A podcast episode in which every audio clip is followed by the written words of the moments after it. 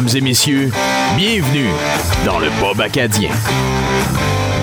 Le podcast animé par Roger Surette et Steve Legault.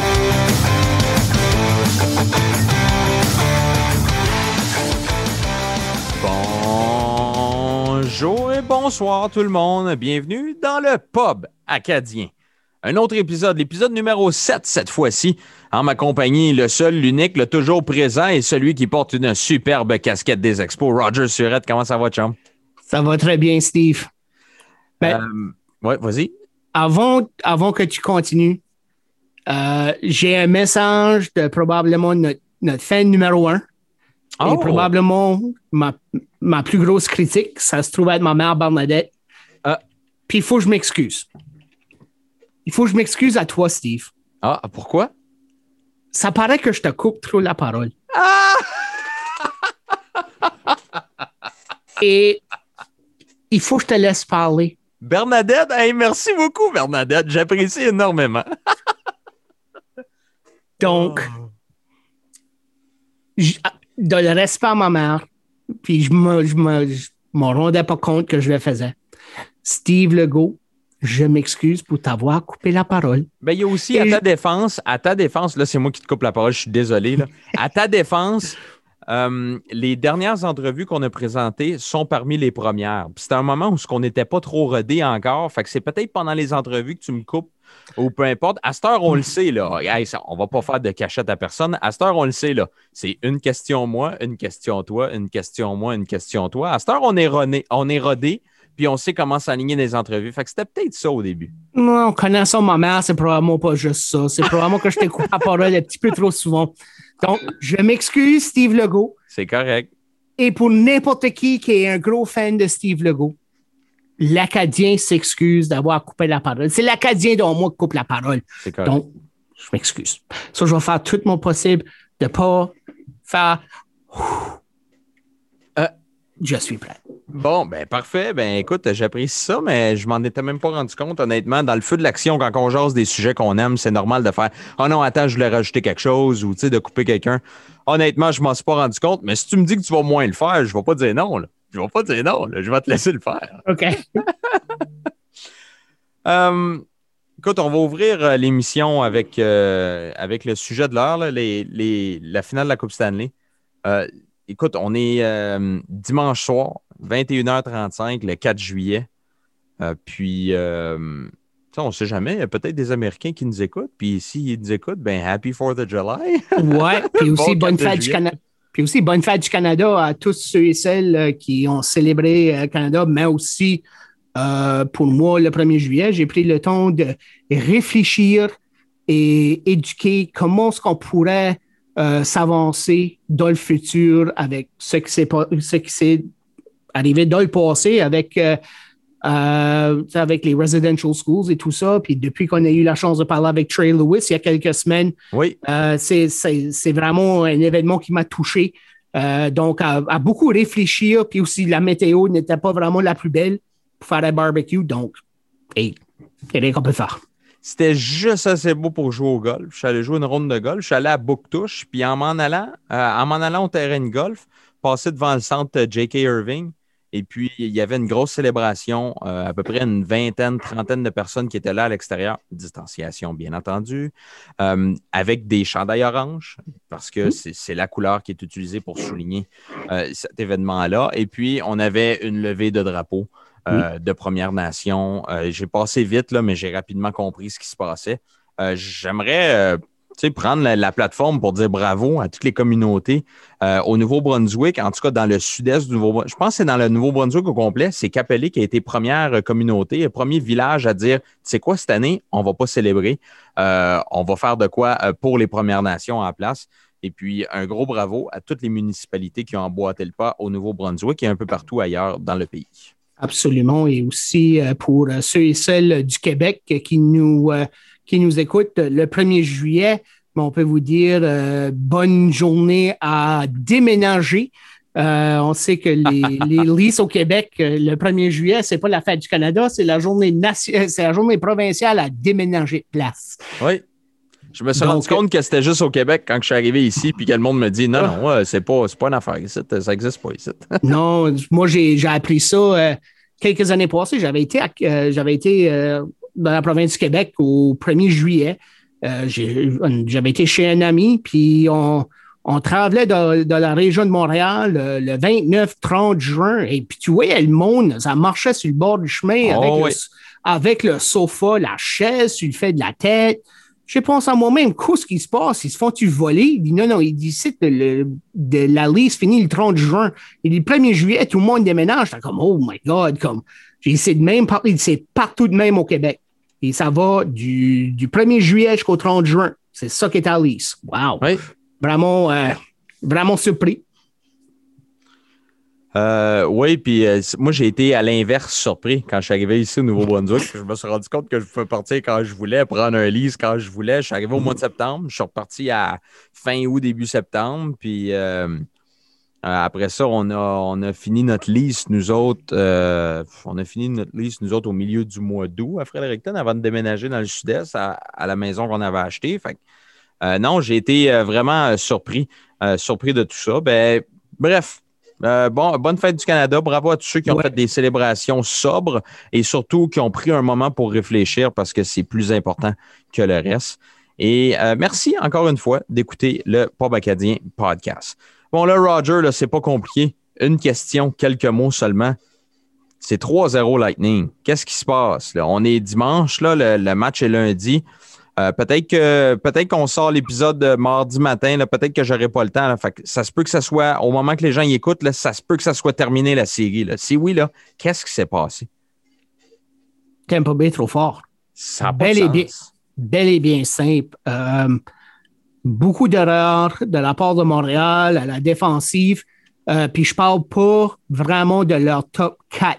Oui, Ben Sherrod a fait une erreur, euh, une gaffe euh, dans le premier match en tentant de pousser la rondelle avec sa main dans les airs.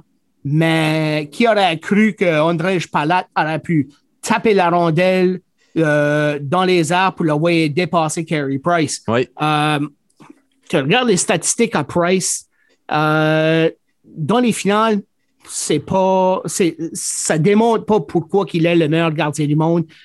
Là, si tu veux faire des comparaisons, dirais-tu maintenant Vasilevski est le numéro un parce qu'il a été constant pendant les quatre rounds.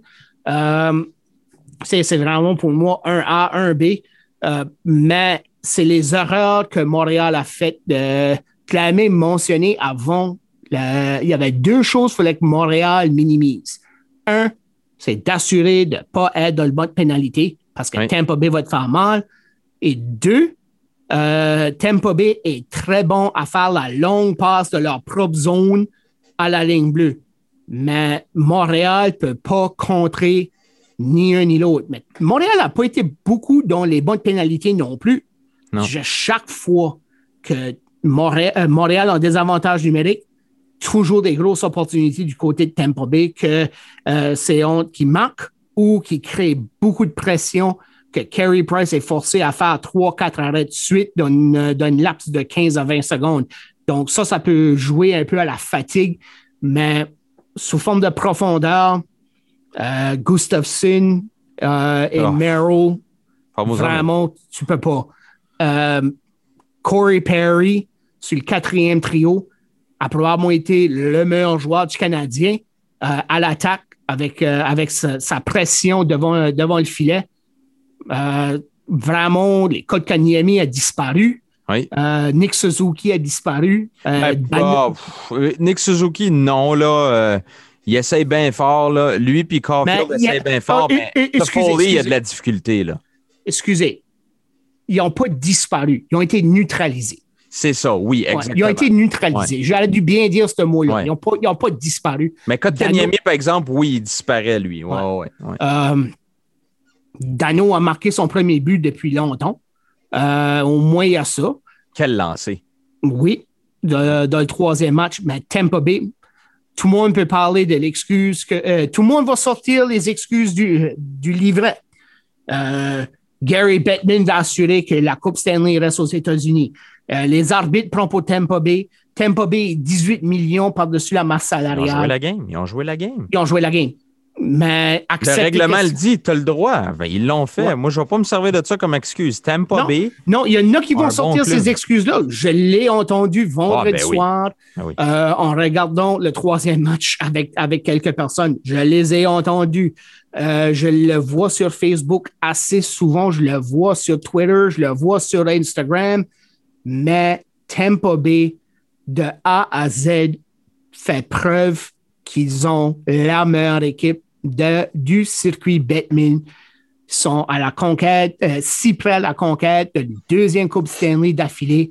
Et ça qu'on voit tout de suite, c'est la nouvelle dynastie de la LNH.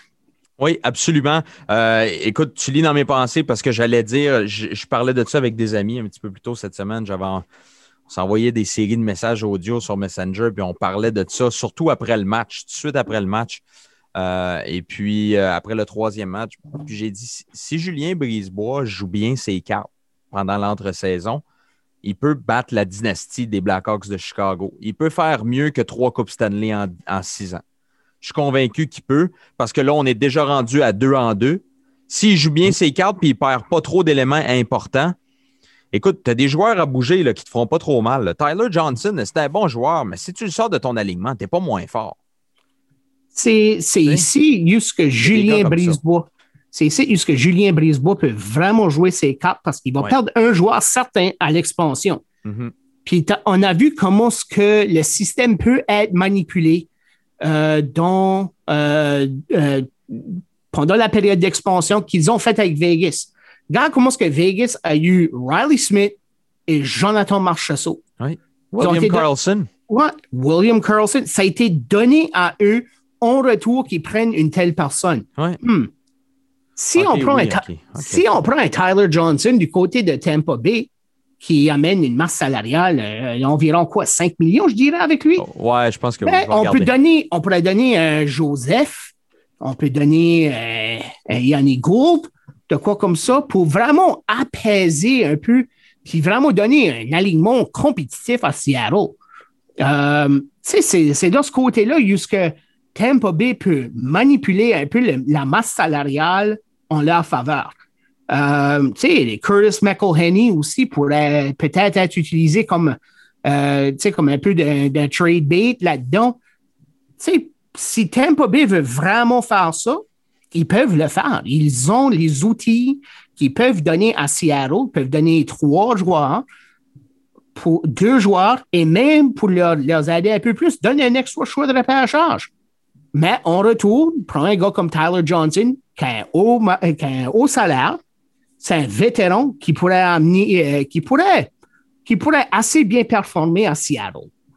Oui, absolument. Puis, euh, juste pour revenir sur Tyler Johnson, 5 millions exactement son cap hit. Euh, ce qui est intéressant, c'est qu'il avait une euh, no trade clause, qu'il avait, avait une clause de non-échange, mais depuis le 15 juin dernier, 15 juin 2021, elle est modifiée. C'est-à-dire qu'à partir de maintenant, il soumet une, équipe, une liste de 20 équipes à qui il consent à être échangé, et puis le Lightning pourra l'échanger. Fait qu'il y a moyen de bouger euh, Tyler Johnson, malgré le fait qu'il fait un 5 millions, puis il produit peut-être pas nécessairement pour 5 millions. Euh, tout ça, euh, tout ça pour dire, je veux juste faire une petite parenthèse. Là. Le repêchage d'expansion, je parlais avec quelqu'un que je connais bien qui est euh, fan des sénateurs d'Ottawa. Puis j'ai dit euh, Comment tu vois euh, l'avenir? Parce que ça faisait longtemps que je n'avais pas parlé de hockey. Puis je dis, ils ont bien terminé la saison, tu sais, quand même. C'est un bon petit club qui est en train de se revirer de bord. Puis, on parlait, je pense, de la brigade défensive du Lightning. Puis j'avais dit comme un gars comme Savard, là, va chercher ça, tu ça serait bon à Ottawa, ça, tu sais. Tu mets ça avec Chabot ou peu importe. Puis là, il me dit euh, Hey, je regardais ça, puis euh, les sénateurs sont chanceux parce qu'ils sont tellement jeunes que le meilleur joueur que Seattle peut prendre au draft d'expansion, ça serait genre Vitaly Abramov. il dit parce que les gars sont tellement jeunes qu'ils sont pas éligibles. que, Ah, c'est exactement ça. Comme du côté, du côté d'Ottawa, eux, si tu regardes qu'est-ce qu'eux ont à voir dans les prochains trois ans, qu'est-ce qui peut arriver à la table? Les, euh, les Sanderson, les Bernard Docker à la brigade défensive. Euh, tu sais, tu mets ça avec un Chabot, puis euh, Nikita Zaitsev aussi, qui s'est bien débrouillé cette année avec les sénateurs. Et l'attaque qu'ils vont avoir, qui est aussi très jeune, Les sénateurs, d'ici cinq ans, moi, je pense que s'ils ne lèvent pas la Coupe Stanley, ils vont être joliment proches. Oui, Parce que c'est une équipe qui va grandir ensemble, qui vont devenir matures ensemble, ils vont gagner une coupe. C'est une équipe que moi, je pense ça sera la prochaine équipe canadienne qui va gagner la Coupe Stanley. C'est ah oui, comme tu penses? Ouais, moi, j'aimerais bien dire les Jets de Winnipeg parce que j'adore les Jets. Les goddamn de Jets. Les Jets m'ont trop d'éléments tout de suite à défensive et c'est une équipe qui est beaucoup conservateur. Et les agents libres, quand ils voient la météo à Winnipeg au mois de janvier, hmm, c'est pas vraiment un turn-on pour eux. Donc, euh, Ottawa, cas plus prometteur, on signe nos joueurs et on peut grandir avec l'équipe ensemble. Donc, c'est ça que moi, je peux voir d'ici cinq ans. Les sénateurs vont être la prochaine équipe canadienne à gagner la Coupe Stanley. je pense aussi, là, à, moins que, à moins que le Canadien est capable de, bien bâtir autour de ces jeunes là, qui font euh, bon travail. Puis peut-être que Toronto aussi, si Toronto, on peut régler le problème de performance en série, là, on a tout un club. J'ai bien hâte de voir ça. Euh, autre chose intéressante sur les sénateurs, cette année, le dixième choix au total au repêchage. Oui. Puis je pense un choix très potable. Oui, puis je pense avec les sénateurs ici, ils peuvent commencer à manipuler le repêchage en leur faveur Absolument. en prenant le dixième choix, que ce n'est pas nécessairement le plus gros des, des repêchages. Euh, on parle que le top 5 est vraiment le meilleur des cinq, mais là, après ça, on regarde à des joueurs de deuxième, troisième trio, euh, des bonnes contributions, mais pas des vedettes comme telles. Donc, on peut, on peut regarder ça. Puis, de la part d'Ottawa, c'est peut-être échanger leur dixième choix à une équipe qui cherche une position de besoin. En retour, peut-être aller chercher un joueur ou d'autres choix de repêchage dans le futur et, juste manipuler ça euh, de leur côté. Parce que les, les repêchages vont devenir meilleurs en 2022 où ce que tu as Shane Wright, Brad Lambert, euh, qui, qui sont fort probables dans le top 2. Le 2023, euh, c'est à, excusez, euh, qu'est-ce que son nom là? Euh, Connor Bedard est un joueur russe euh, qui compare similaire à Crosby Ovechkin. Oui, absolument. Donc, c'est ces prochains repêchages-là que tu commences à regarder de, la LNH que oui, ça, ça, commence à faire du bon son ici que peut-être tu dois encore te rebâtir pour le futur, mais Ottawa peut se mettre en position des séries en faisant quelques échanges. Mais en revenant vite à Toronto, Toronto a juste besoin de faire une chose. Regarde qu'est-ce qu'ils ont à l'attaque. Prends Mitch Marner, échange-la à Columbus, mets-le dans un package, puis en retour, tu vas chercher Seth Jones. Ouais, Seth Jones a dit qu'il ne voulait plus signer à Columbus. Qu'est-ce qui manque à Toronto? Un défenseur de premier plan. Seth Jones, c'est un joueur qui va te manger 25 minutes par match. Oui. Amène ça à Toronto, puis Toronto pourrait devenir les favoris. Oui, absolument. Et puis, euh, ce qui est intéressant, par exemple, c'est qu'on a deux gardiens qui sont capables de faire le travail du côté de Columbus, capables de te faire le travail numéro un. Euh, tu pourrais essayer de grandir ton package puis inclure un de tes gardiens, l'envoyer à Columbus puis prendre un de leurs deux gardiens qui sont les gardiens numéro un. Mm-hmm. Les deux sont capables, puis les deux sont jeunes. Oui. C'est l'occasion parfaite de faire quelque chose de gros, un gros blockbuster trade ici. Oui un gars comme Corpusala puis euh, ils ont même aussi un gardien de les mineurs qu'il n'y a pas de place pour lui non plus, euh, qui, qui aussi, euh, qui vient, je pense, de la Lettonie.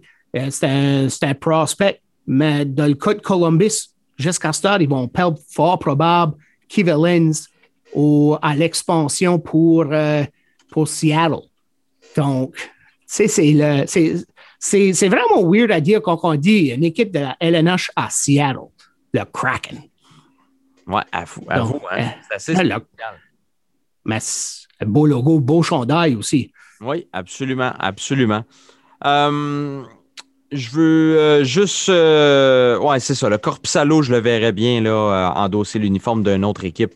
Euh, surtout parce que bon, on semble, euh, on semble avoir jeté notre dévolu sur Elvis euh, Merzlikins. Oui, c'est ça. C'est Kivellins qui est dans les mineurs, dans, les ligues mineures aussi. Donc, oui, absolument. Comme Corpus Salo, ce n'est un qui peut être. c'est lui qui pourrait être exposé Puis, tu sais, t'as Merz aussi, qui est un très bon gardien. C'est Columbus a probablement comme les trois meilleurs gardiens moins de 26 ans euh, dans la LNH. Comme si tu regardes le, combo package, 1, 2, 3, c'est trois gardiens 26 ans et moins et euh, peut certainement 27 ans et moins et peut certainement livrer la marchandise. Oui, absolument. Euh, Corpusalo, Meslikins, les deux années de naissance, 1994. On a tapé le 27 ans cette année. Rapidement, alors, on va faire un petit tour des nouvelles avant de présenter notre entrevue du jour. Tu as quatre équipes, Roger. L'Angleterre, le Danemark, l'Espagne et l'Italie. Qui gagnent l'euro et pourquoi? Rapidement, là. Parce que là, nous autres, on aimait, t'aimais la République tchèque. Oh, que ça a passé proche contre le Danemark. C'était tout un match, ça. Euh, de mon côté, j'aimais la Belgique. L'Italie a tout simplement mangé l'attaque de la Belgique. C'était beau à voir. J'étais même pas déçu de perdre. C'était tellement une belle démonstration. Euh, les deux défenseurs vétérans là, qui ont shut down l'attaque des Belges. Hmm. Euh, j'ai bien hâte de voir ça. Fait que tu as quatre équipes. Angleterre, Danemark, Italie et Espagne qui gagnent l'euro. L'Angleterre d'un bord, l'Italie de l'autre. L'offensive peut te gagner des matchs, la défensive va te gagner la coupe. Puis moi, je vais aller avec l'Italie parce qu'avec leur, avec leur brigade défensive qui ferme la porte, comme tu l'as mentionné, si tu peux fermer la porte à la Belgique, comme qu'ils ont fait, euh, Harry Kane aura beaucoup plus de difficultés de qu'est-ce que euh, aura beaucoup plus de difficultés de qu'est-ce qu'il y a eu jusqu'à date. So, moi, je vais aller avec l'Italie. Je vais y aller avec la même finale que toi. Je vais y aller avec l'Angleterre. L'Angleterre, je comprends que c'est l'Ukraine, mais l'Ukraine s'est rendue là avec du bon jeu hermétique en équipe, avec un bon plan de match. L'Angleterre les a détruits 4 à 0. Ah, ah, ce match-là était incroyable. Ah, c'est l'Angleterre a, entré là, puis c'était juste go dès le début. Et, euh, Kane a, marqué deux buts de ce match-là. Premier but de la quatrième minute. Après ça, c'est l'Ukraine a juste pensé à eux-mêmes. Comme, oh, comment est-ce qu'on peut contrer ça? ça a été difficile. Ben, moi, je, vois l'Angleterre et l'Italie. Ben, moi, je vois l'Italie tout remporter euh, le championnat. Bernadette, ils viennent me couper encore, là. Ils viennent me couper encore, là. J'avais pas fini mon argument. non, je, fais juste écœurer. Je fais juste écœurer. Euh, non, c'est ça. Je veux juste terminer sur mon point pour l'Angleterre. C'est que tu parles de Harry Kane, ça va être plus difficile contre l'Italie si jamais on sera en finale. Admettons, ça, c'est notre prédiction, que ce soit Angleterre puis Italie en finale. Mais ils viennent de débloquer, lui, là. Il n'avait pas marqué depuis si longtemps en match international, puis il vient de débloquer. Euh, il a réussi à marquer euh, son premier but au tour précédent dans les huitièmes de finale. Il en marque deux en quart de finale. Il vient de débloquer. Bah, de l'autre côté, tu Sterling qui est tout feu, tout flamme. Ça va extrêmement bien pour lui. Puis on a une panoplie de jeunes pépites, de jeunes joueurs extraordinaires qu'on peut faire rentrer dans l'alignement à n'importe quel moment. Hey, on a Sancho qui est incroyable, qui a à peine joué dans le tournoi jusqu'à maintenant parce que les joueurs qui sont sur place euh, qui sont sur le terrain livrent la marchandise. Fait que s'il y a un problème, tu peux en rentrer un qui peut être aussi décisif que celui que tu sors. Je pense qu'on a beaucoup trop de profondeur du côté de l'Angleterre au niveau offensif pour ne pas gagner ça. J'y vais avec l'Angleterre. C'est une très belle équipe à voir jouer. On continue le tour euh, d'horizon de sport. Euh, rapidement, suis-tu la, la, saison de Formule 1? Oui. Belle, belle course encore aujourd'hui. Euh, un que j'aime beaucoup depuis le début de la saison, c'est euh, Lando Norris. Euh, ça fait, fait 3-4 ans qu'il progresse d'année en année et on dirait qu'il progresse en même temps que l'écurie. McLaren est en train de redevenir une équipe de premier plan et puis Norris suit la progression de l'équipe. Puis à chaque année, il y a des meilleures performances, par-dessus meilleures performances. Il partait P2 aujourd'hui, a finalement réussi à terminer sur le podium, quand même troisième. Une autre victoire pour Max Verstappen, c'est rendu 5 de suite pour Red Bull si on compte euh, la victoire de Perez à Azerbaïdjan. Qu'est-ce que tu penses de la saison de F1? On n'a pas parlé encore. Mais là, finalement, on peut voir de la compétition contre Lewis Hamilton. C'est ça que. C'est quand le monde regarde la Formule 1, c'est. Moi, j'aime de voir beaucoup de compétition. Mais quand que tu vois, c'est toujours le même qui gagne, la même écurie qui gagne constamment ça vient un peu, euh, ça, ça, vient un peu mono, ça vient un peu comme tannant à, regarder, mais la technologie, moi, ce que j'adore de la Formule 1, c'est la technologie qui sort avec. C'est des billions, c'est pas des, c'est des billions avec un B, OK, de dollars qui est mis dans ces autos que et les, et les conducteurs, c'est, c'est, ils sont là, euh, ils travaillent très fort. On a deux Canadiens cette année qui, euh, qui, sont, euh, dans, qui sont dans la Formule 1. Puis comme tu as mentionné, que ça, commence à bâtir de nouveau du côté avec Norris, qui, qui s'est rendu sur le podium pour la première fois. Donc, on commence à voir de nouveau les autres écuries ont commencé à monter, mais Red Bull puis, puis McLaren, c'est les, les, deux plus gros. Euh, c'était pas la première fois qu'il était sur le podium, Norris, mais par exemple, en qualification, je pense que c'était sa première P2 en carrière. Fait que c'était vraiment. Puis en plus, j'ai écouté, ça, c'est l'affaire que j'aime le plus de la F1. Là. Après une séance de qualif, après une course, je m'en vais sur YouTube quelques heures après, puis je trouve les meilleurs moments radio de ça. Puis Norris, après sa qualification, il lâche un juron ou deux, puis il n'est pas content, puis il dit Ah, j'ai essayé tout ce que j'ai pu. I did the best I could. Puis son ingénieur, il dit Assis-toi là, you better stay, sit down là. Il dit Because you made P2, that's P2. Puis là, il capote, puis il dit Tu me niaises-tu, P2 Puis il fait Ben oui, t'as réussi.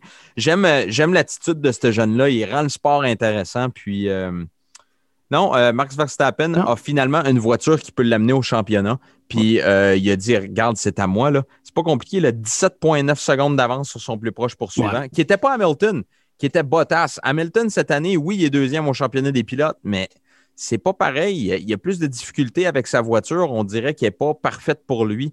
Euh, il y a des changements à faire. il y a des petits tweaks à gauche puis à droite. Ça va être une, une deuxième moitié de saison assez excitante.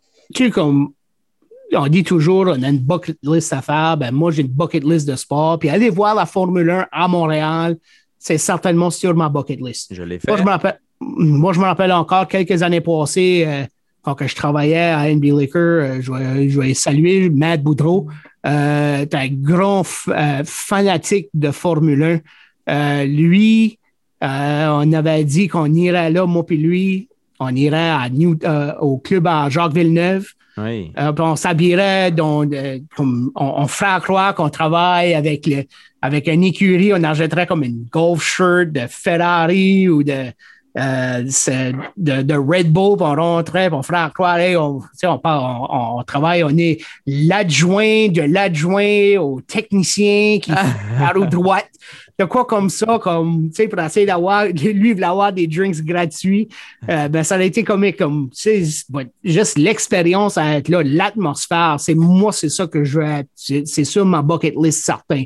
Euh, l'autre, l'autre course, c'est l'Indianapolis 500.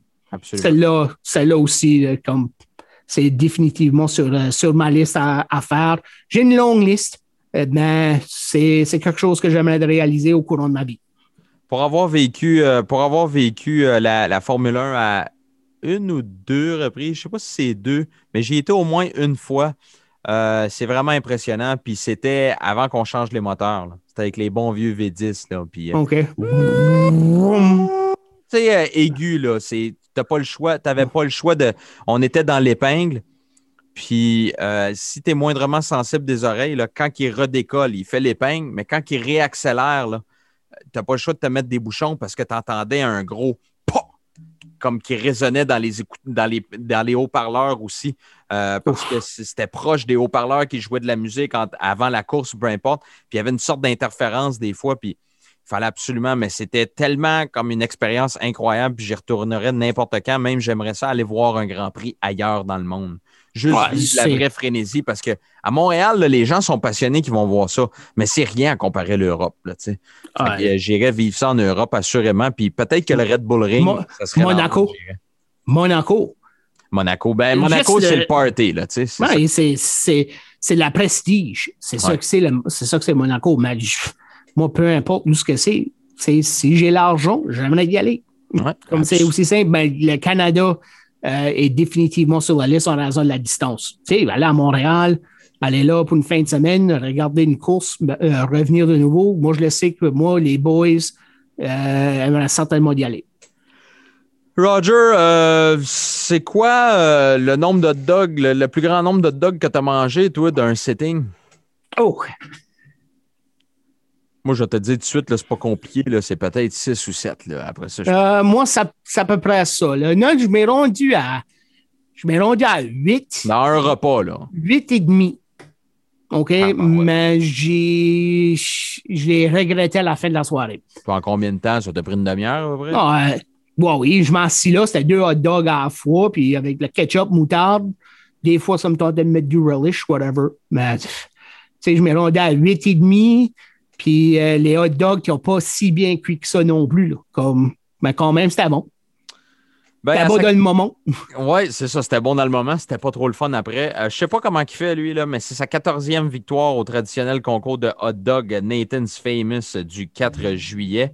Et puis, euh, Joey Jaws Chestnut a battu son propre record qu'il avait établi auparavant lui-même. Il a englouti 76 hot dogs en 10 minutes.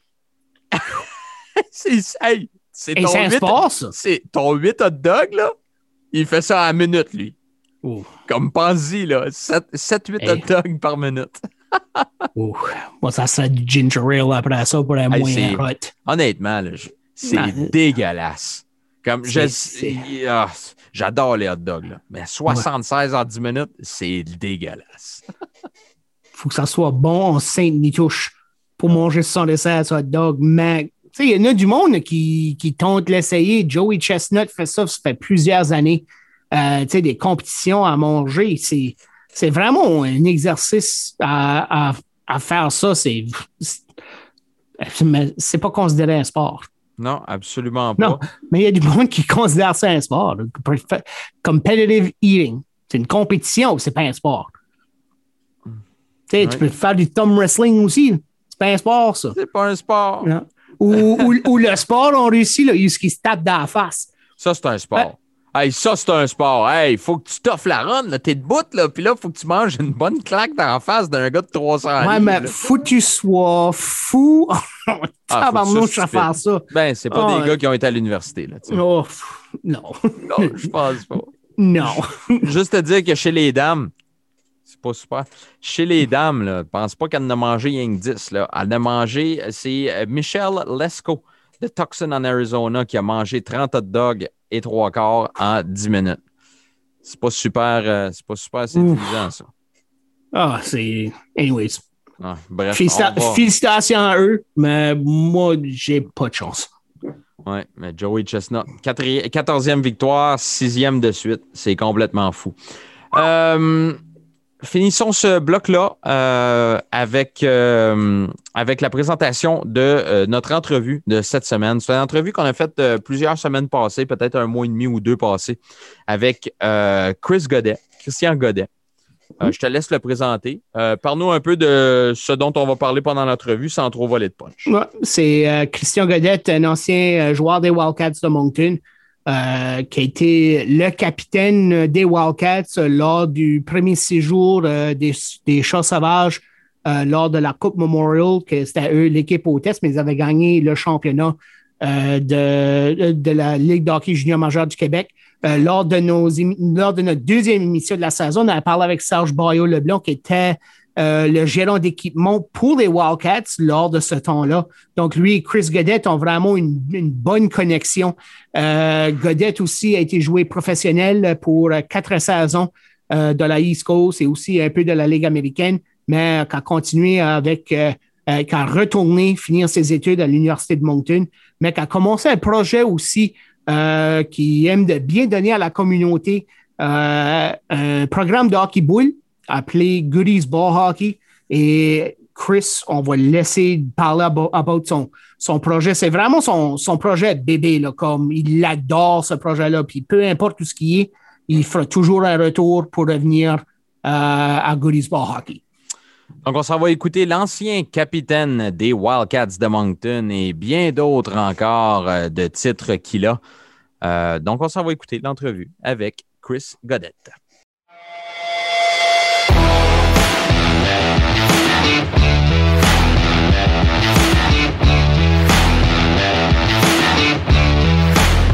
Notre prochain invité a joué au hockey junior majeur avec les Wildcats de Moncton, avec qui il a gagné la Coupe du Président, s'est rendu en Coupe Memorial, a battu contre, a perdu par exemple, pardon, contre euh, des certains remparts de Québec, mais par la suite un beau parcours euh, au hockey. Et il est derrière euh, une, initiative de hockey-ball ici dans le sud-est du Nouveau-Brunswick.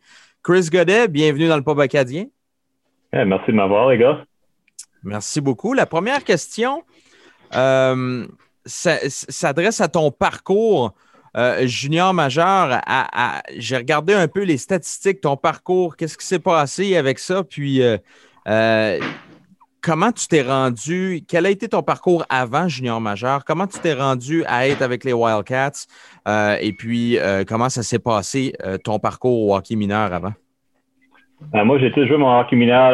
Ben, j'ai commencé premièrement à Memron la belle vallée de Memron Commencé là, puis là, éventuellement, c'était là le temps que les programmes de Dieppe Memron s'avaient combiné les premières années-là. Mm-hmm. J'étais chanceux de jouer avec, euh, avec, des, des, gars de, de, Dieppe un petit peu. Euh, ça, j'ai pas mal de jouer, jouer là, puis là, je jouais, j'ai joué Peewee 3. Là, j'ai joué Bantam A, le Bantam 3. Puis là, j'étais à Midget 3, puis là, euh, après ça, les Wildcats. C'était quand même un gros jump. Puis tu parlais de statistiques. Je sais pas si tu regardé euh, mes, mes statistiques ma première année les Wildcats. C'était pas super impressionnant. ma première année. Non, j'étais pas mal juste un, plus un gars défensif. C'est plus à cause de ça que j'étais le line-up. Puis euh, c'est mon rôle principal. C'était pas mal euh, tuer des punitions. Puis je me rappelle encore, je sais pas si éventuellement vous allez avoir euh, Serge Leblanc, Boyo sur, euh, sur le podcast, mais. Euh, oh, il est certainement sur la liste, Chris. C'était lui, c'est notre, equipment manager. Puis tous les boys, tous les gars jouaient avec des, des One Piece. Puis moi, j'étais un des, un des trois recrues. j'étais seul de line-up. Puis il disait, j'avais pas marqué de but dans la saison régulière, sur les playoffs. Il m'a dit, si tu marques un but, tu peux avoir des One Piece je, je manquais pas de but, je manquais pas de but. Puis là, finalement, finalement, euh, je trouvais que c'était un petit peu, euh, un petit peu chiant. C'était pas trop gentil euh, que tous les autres avaient des bâtons One Piece. Moi, je jouais des, des, des branches de bois.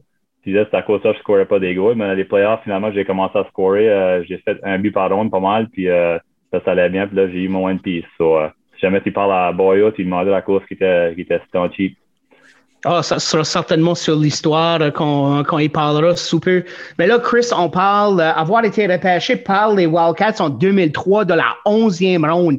Euh, quand on regarde euh, un trajet comme ça, quelqu'un qui se fait repêcher si tard comme cela dans le repêchage de la LHJMQ, on dit toujours, ben, cette personne-là a une chance à faire l'équipe mais certainement pas dans sa première année. Il faut travailler fort euh, à percer l'alignement à l'âge de saison. Mais pour toi, à être repêché de la 11e ronde, est-ce que tu as pris ça comme euh, euh, un challenge de ton côté pour dire, hey, moi, je pensais pour faire l'équipe de Moncton? Ben, en, premier, coup, j'étais un petit peu fâché parce que j'étais supposé aller de la 5e à 7e ronde. C'était genre summer ranking. Puis là, j'écoutais, j'écoutais le draft, le 5, 6, 7, 8, 9, 10. Arrivé à la deuxième ronde, j'étais comme, ouais, j'étais dehors, jouer en, en basketball dehors, j'étais un petit peu fâché, puis là, mes parents ont suivi la draft, finalement, ils m'ont, ils m'ont crié que les Wildcats m'avaient, m'avaient choisi. Euh, initialement, j'étais, quand tu es une recrue comme ça, tu, je voulais pas aller à Moncton parce que je savais qu'il y avait une grosse équipe, avec Bernier, Crawford, euh, il allait sûrement pas avoir beaucoup de recrues qui allaient faire l'alignement. Puis si je faisais l'alignement, j'allais sûrement pas jouer. Um, moi, je me croisais les doigts d'être repêché par une équipe qui, qui faisait le, genre de rebuilding, tout ça. Puis là, j'allais avoir une chance à faire l'équipe. Parce que je savais que j'allais être une long shot, que c'était pas, um, c'était pas garanti que je que je peux jouer junior majeur. Je pensais que j'allais finir uh, junior avec uh, la plupart de mes, mes, mes, amis uh, de Flyers, tout ça. c'est là qu'ils ont joué. Mais là, finalement, quand j'ai toujours rêvé de jouer dans les Wildcats, c'est toujours ça mon équipe en grandissant. Euh, mais je, trouvais pas les chances étaient super grosses que je fasse l'équipe, mais je suis une personne qui est quand même un optimiste. Euh, j'ai travaillé super, super drôle, mais euh, l'été avant que, que le camp d'entraînement commence, j'ai pogné la mono. aïe aïe. Puis ça n'a pas changé grand-chose, par exemple, parce qu'on disait, ça c'est une J'étais quand même une personne qui travaillait fort. Parce que, euh, on avait le fitness testing, je me rappelle encore, c'était Chris la, rue qui était l'entraîneur. Puis il a, appelé à la maison, c'est ma mère qui a répondu. Puis euh, elle a dit que j'allais pas être au fitness testing à cause j'avais la mono. J'étais comme, maman, c'est ma, ma décision, ça c'est pas, c'est pas toi qui va dire ce que je vais faire. Là. je l'ai, je l'ai rappelé, j'ai dit j'allais aller. Euh, puis, finalement, j'ai gagné le beep test avec la mono. Ça, j'étais quand même fier, fier de moi-même. Wow! Euh, ça, c'est impressionnant. Ouais, ben, je, savais que si j'allais faire un impact, il fallait que je fasse des petites choses comme ça que peut-être les autres n'allaient pas faire. C'est une petite histoire drôle que j'ai dit à ma mère que après ça, c'est moi qui réponds à tous les appels. C'est pas mon argent, même. Là. OK. C'était quand même drôle. Dans, ton parcours avec euh, les Wildcats, ce que j'ai remarqué, c'est que dès le départ, ta première année, tu as goûté aux séries éliminatoires, l'année d'après également.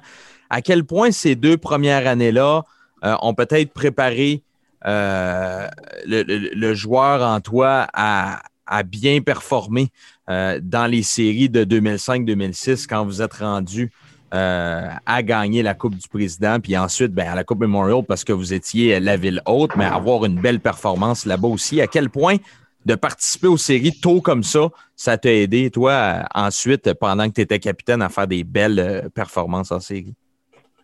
Ben, c'est sûr, ça m'a aidé. J'ai appris beaucoup. Tu sais, quand t'es es genre lancé dans le feu ou c'est aller en finale euh, dans ta première année, c'est quelque chose qui est vraiment bon pour ta croissance. Oui. Euh, puis moi, ça m'a vraiment aidé. Mais je pense performer dans les séries, pour une raison ou une autre, j'ai toujours, même euh, dans le hockey mineur, j'ai toujours été meilleur dans les séries. Je sais pas si c'est des choses que mon père me disait en grandissant ou qu'il essayait de m'encourager, mais j'étais jamais, oui, je faisais beaucoup de points puis ça en grandissant, mais j'étais jamais le top scorer puis ça, ça me disait toujours, tu vas être là quand ça compte, tu vas être là quand ça compte. Si tu fais bien dans les playoffs, même si tu n'as pas eu beaucoup de points dans la saison régulière, c'est tout oublié. C'est là que ça compte. Puis je sais pas, pour Lozano, chaque année, ça a toujours bien marché comme ça. Puis il y a assez beaucoup de pression dans les deux, sur les deux premières lignes dans les séries que c'est les gars de troisième ligne, quatrième ligne qui n'ont aucune pression de marquer des buts. C'est, si tu veux gagner, c'est super important que, que les gars, les gars là sont là.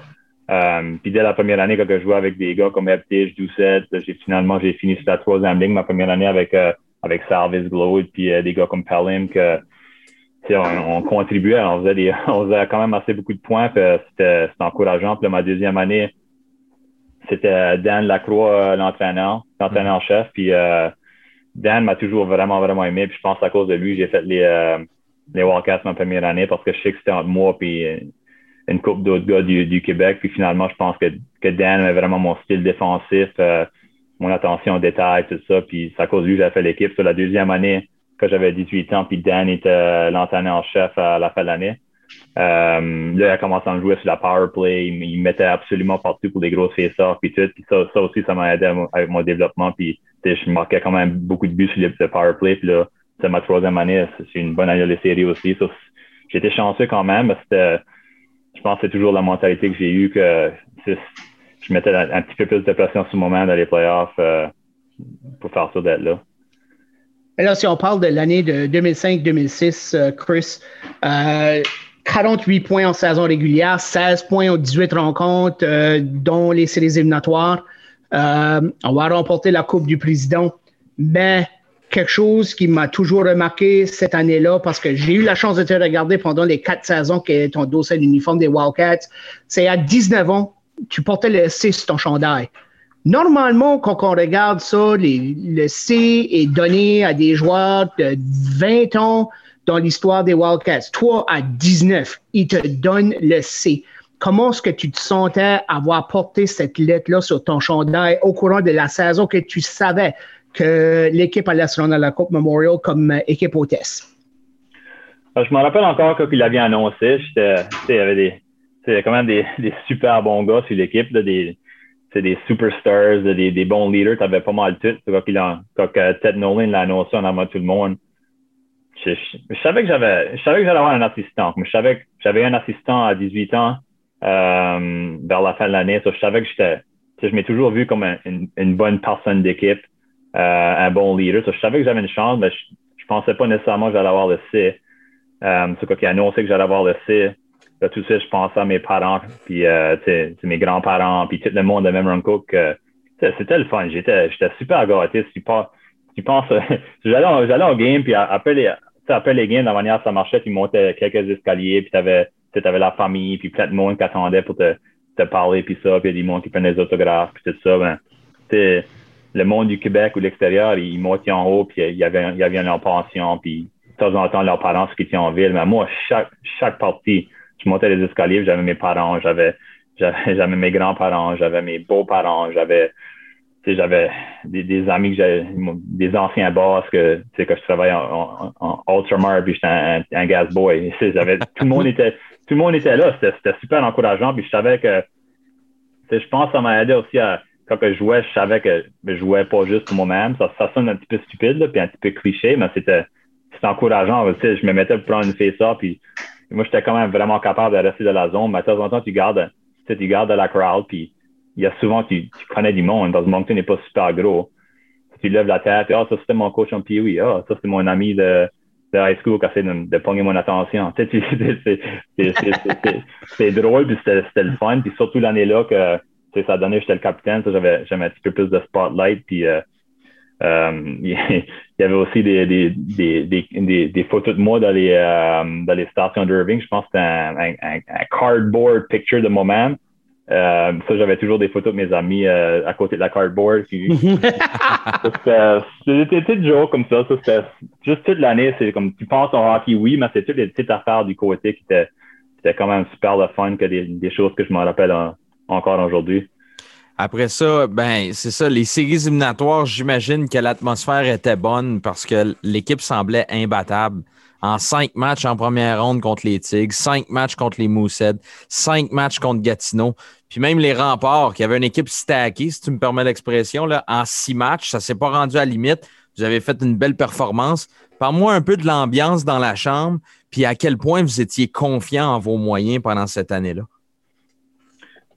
Ben, je pense dès le début, on savait, tu sais, quand tu sais que tu vas être, euh, tu vas être euh, à Memorial Cup, tu sais, ben, malgré que les deux années avant ça avec les Wildcats, on, on, on se bâtissait pour une grosse saison. J'ai toujours été la mentalité avec M. Irving que c'était all or nothing. Chaque année, tu, si, tu ne gagnes pas la Coupe Memorial, tu es, déçu. Tu veux être, tu veux être là, tu veux être avec les meilleures équipes. J'étais pas mal. C'est un petit peu la manière là que dès que tu commences avec, avec. Irving et les, les Wildcats, tu veux gagner. Tu veux être un gagnant. Tu n'es pas juste là pour euh, marquer des buts, tu es là pour gagner des championnats. Euh, puis l'année-là, euh, on a fait beaucoup de team builder dès le début. Euh, on a été, on a été un, beau petit voyage à, à, New York. On a patiné à Madison Square Garden. On a été joué en, en pond hockey chez Pat Lafontaine parce que, que Ted puis, puis Pat, était, ça donne vraiment bien. On a fait un tournoi de pond hockey, c'est ça, chez, chez Pat. Puis c'était vraiment cher. Il y avait, il y avait tout. Il y avait une petite patinoire à la Zamboni. Il y avait un petit dressing room de, la maison. C'était vraiment, c'était incroyable. On a tout fait des choses comme ça. Euh, on gardait la cédule, puis moi, j'allais souvent dans l'office avec mes assistants pour parlait à tête, savoir, OK, on peut-y faire, euh, c'est, l'Halloween, on, peut, on aimerait ça se déguiser, puis faire ça, ça, puis ça. Puis ils disaient jamais non. Ils, ils disaient juste, il faut qu'on, faut qu'on reste en, équipe, puis euh, si oui, c'est un oui. Ils voulaient pas 4-5 gars là, 4-5 gars là. Euh, ils voulaient pas que les Français soient là, les Anglais soient là. Ça, c'était vraiment, euh, je pense que notre leadership group, on, on avait, on avait moi, puis moi, Goulet, Dupuis, qui étaient des assistants, puis Heptich. On était pas mal, on était euh, la majorité euh, français, mais on avait quand même des gars comme Yandel qui n'avaient pas d'assistants que, que tout le monde voulait parler avec un accent comme un accent de Boston, hein, parce qu'il y avait une grosse influence dans l'équipe. Les, les, gars, les gars savaient qu'on avait besoin. S'il y avait un gars, c'est qu'il y a un gars qui était gêné ou un gars qui s'accordait pas avec la gang, on savait qu'on était OK, on a besoin du gars-là pour gagner, on a besoin de faire sûr qu'on l'amène dans le groupe. On, était vraiment conscient de ce qui se passait. Puis dès le début, euh, dès le début, comme je disais, on savait qu'on allait là, il fallait qu'on fasse plus d'efforts, puis on, on avait toujours nos, nos, nos bags skate, qu'on patinait fort pour faire sûr qu'on était en shape. On, a fait beaucoup de petites affaires, puis en fin de compte, quand tu peux gagner en, en faisant toutes ces choses-là, ça vaut encore plus la peine. Mais là, Chris, on, on sait toujours qu'il y a une équipe de la, de la Ligue junior majeure du Québec qui cherche à gagner. Ils vont faire plusieurs euh, échanges pour essayer de monter leur équipe pour être la meilleure possible pour, euh, pour la Coupe Memorial. Mais il y a un joueur en particulier euh, qu'il n'y a pas beaucoup de personnes qui parlent de, euh, c'est Luc Bourdon dès qu'il avait arrivé à Moncton, ça a fait un gros impact à la brigade défensive. Euh, c'était probablement comme le morceau qui manquait à l'équipe. Euh, oui, tu avais Keith Yandel, tu avais une bonne brigade euh, dans, ce ton-là, mais quand que, quand que Luc Bourdon est arrivé, né au Brunswick de Chicago, parle-nous de lui parce que on n'a jamais vraiment eu la chance de le voir jouer dans l'NNH suite à son décès euh, dix ans passés. Euh, comment est-ce qu'il était dans les vestiaires? Conte-nous un peu à propos de Luc Bourdon. Ça me donne les frissons. Ça, c'était mm. tellement une bonne personne. Luc, c'était. Moi, j'ai grandi en, jouant avec comme les, les équipes de New Brunswick Stars, les Atlantic Selects, tout ça. Ça, ça j'ai été au jeu du Canada avec lui. Ça, fait quand même un bon bout que je le connais. Puis Luc, Luc, c'est un gars qui est arrivé, puis dès, qu'il arrivait, c'était déjà comme. Il a tellement une grosse présence, puis il est tellement. Comment est-ce qu'on dirait ça comme Québécois? Il est tellement colon. Il, est comme. Pas qu'il était, était stupide, mais il était juste, il était jamais stressé, puis il disait. C'est à cause de ça, je pense aussi qu'on n'était pas stressé, parce que quand tu as, plein de gars comme ça, que, ils savent que ça va être correct. il, il, amène pas du stress, tout ça. Lui, dans la chambre, tous les gars l'adoraient. Euh, c'était toujours le gars le plus en que j'ai jamais connu, je pense. L'année-là qu'on a gagné, euh, la première, moi j'ai manqué les deux premiers matchs contre Victoriaville. Euh, j'avais joué pas mal toutes les, games l'année-là. Euh, puis c'est une, weird histoire. Ben, euh, avait aiguisé mes, mes patins, puis il a mis ça sur mon, mon sac de hockey. Puis j'ai sorti, sorti ma douche, tout ça, je m'habillais. Puis le patin comme a glissé sur, sur, le, sac, ça, ça, ça, ça a droppé sur mon pied. Ah. Ça, coupait, ça coupait mes oh. ligaments. j'ai levé mon pied, puis il y avait deux, deux orteils qui étaient genre euh, qui bougeaient plus. Ça, finalement, j'ai manqué, euh, j'ai manqué une coupe de match. Euh, mais Lux aussi, ça, ça va arriver son pied en même temps. on, a, on a tous les deux manqué les premiers matchs. On, était, on était genre des roommates, tout ça, sur la route. Puis je m'en rappelle encore parce qu'il voulait faire une pyramide de push-up. Je suis on va faire une pyramide de push-up. Puis moi, moi, je pensais qu'elle allait dire on va aller à 8 ou 10. Puis non, il voulait aller à 15. Puis, puis je sais pas si vous avez déjà fait des pyramides de push-up, mais quand tu tiens la position en push-up, même quand tu ne vas pas, Roger, tu te signe de non. Quand tu tiens la, quand tu tiens la position en push-up, euh, même quand tu ne vas pas, c'est tough. Lui, il a fait 1 à 15, a descendu de nouveau à la position en push-up. Il a même pas, il était même pas fatigué. Moi, je peux pas le croire. Mais Luc, il était, il était une bête. Comme quand il a commencé, euh, on faisait des back skates, tout ça, il était jamais fatigué. Même de ça que, ça que le monde ne remarque pas, euh, dans les, dans les séries, il jouait contre Radulov avec un pied. Comme il était, il était même pas proche d'être à 100%. Puis il était là euh, chaque deuxième chiffre sur la glace. Puis il, il, fait une bonne job. Puis Radulov, c'est pas un, pas un dude pick. Là. Il, est fort, Radulov. Là, que, que spécialement cette année-là, il était, il était incroyable euh, à, son hockey junior. Il a été dominant à quelques reprises par la, par la suite dans la LNH, mais à son stade junior, n'importe qui qui était capable d'arrêter Radulov, c'était impressionnant. Puis vous faites bien de le mentionner, les gars. Euh, Luc Bourdon, euh, je pense que tout le monde aurait aimé ça le voir plus longtemps, non seulement les proches, mais n'importe qui qui est fan de hockey, parce qu'il a, joué une vingtaine de matchs dans la Ligue nationale. C'était le dixième choix en 2005. Il était voué à tout un avenir, puis un bête accident de moto a tout changé. Ah, c'est drôle. moi, je me rappelle, ah, moi, je me rappelle, moi, je rappelle avoir euh, annoncé vos, matchs pendant les séries euh, cette année-là. Puis moi, j'avais toujours dit que je voyais Luxe à la glace, il me faisait rappeler un pony. Un jeune, euh, un, jeune cheval qui allait devenir euh, un, thoroughbred, quelqu'un qui allait être extraordinaire de la LNH. Je pouvais voir, il était si doux sur la glace, comme il n'y avait rien qui pouvait aller mal avec lui. Il me faisait rappeler un peu de qu'est-ce qu'on voit au style aujourd'hui, un peu comme un Drew Dowry, mais moins vicieux dans, euh, contre la bande. Mais juste quelqu'un être aussi smooth avec la rondelle, sortir la rondelle de la zone, un très bon lancer, un très bon coup de patin. On, a été privé de voir cela. Non, c'est vraiment triste. Luc était incroyable. Comme, comme, juste comme personne, juste l'avoir dans la chambre, c'est ça, ça, ça, change tout. C'est juste son, son, humour, puis ses, jokes qu'il fait, puis il a toujours, il est toujours niaisé, on dirait. Hein? Il est toujours. Mm. Il n'y a, pas juste une journée normale avec Luc. Il était là, puis il savait quelque chose allait se passer. Tu savais pas ce qui allait se passer, mais il y a quelque chose qui allait se passer. Mm. Ça, c'est sûr que tout le monde le manque. Mais là, Chris, on regarde la Coupe Memorial comme telle. Euh, vous vous rendez en finale contre les remparts mais ça n'a pas tombé à votre côté.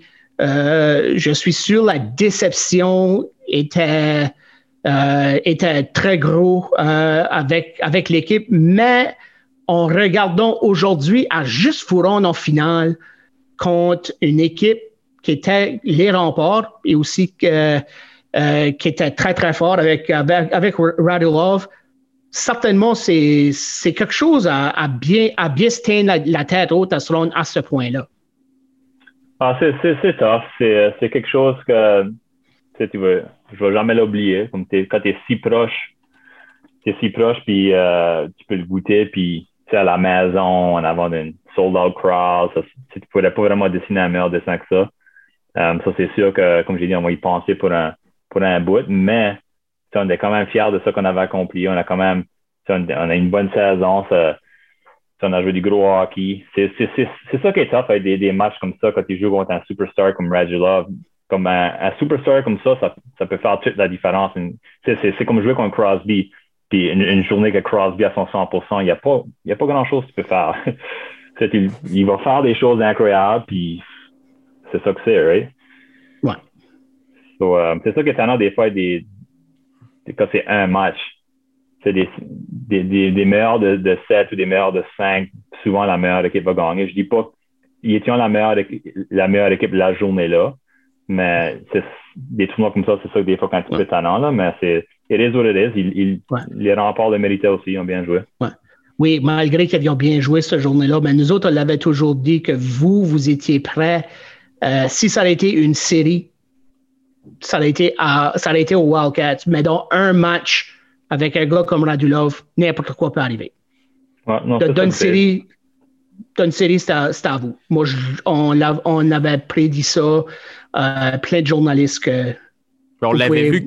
On l'avait vu une semaine ou deux avant. Là, on avait vu le résultat, c'était quoi que ça donnait sur une série de sept matchs. Puis tu parles, vous parlez de Radulov, là, je, cherchais rapidement à voir si je ne peux pas trouver les, les, statistiques exactes de la Coupe Memorial. J'ai juste, je me suis juste appuyé sur les statistiques de la, euh, des séries éliminatoires. Là.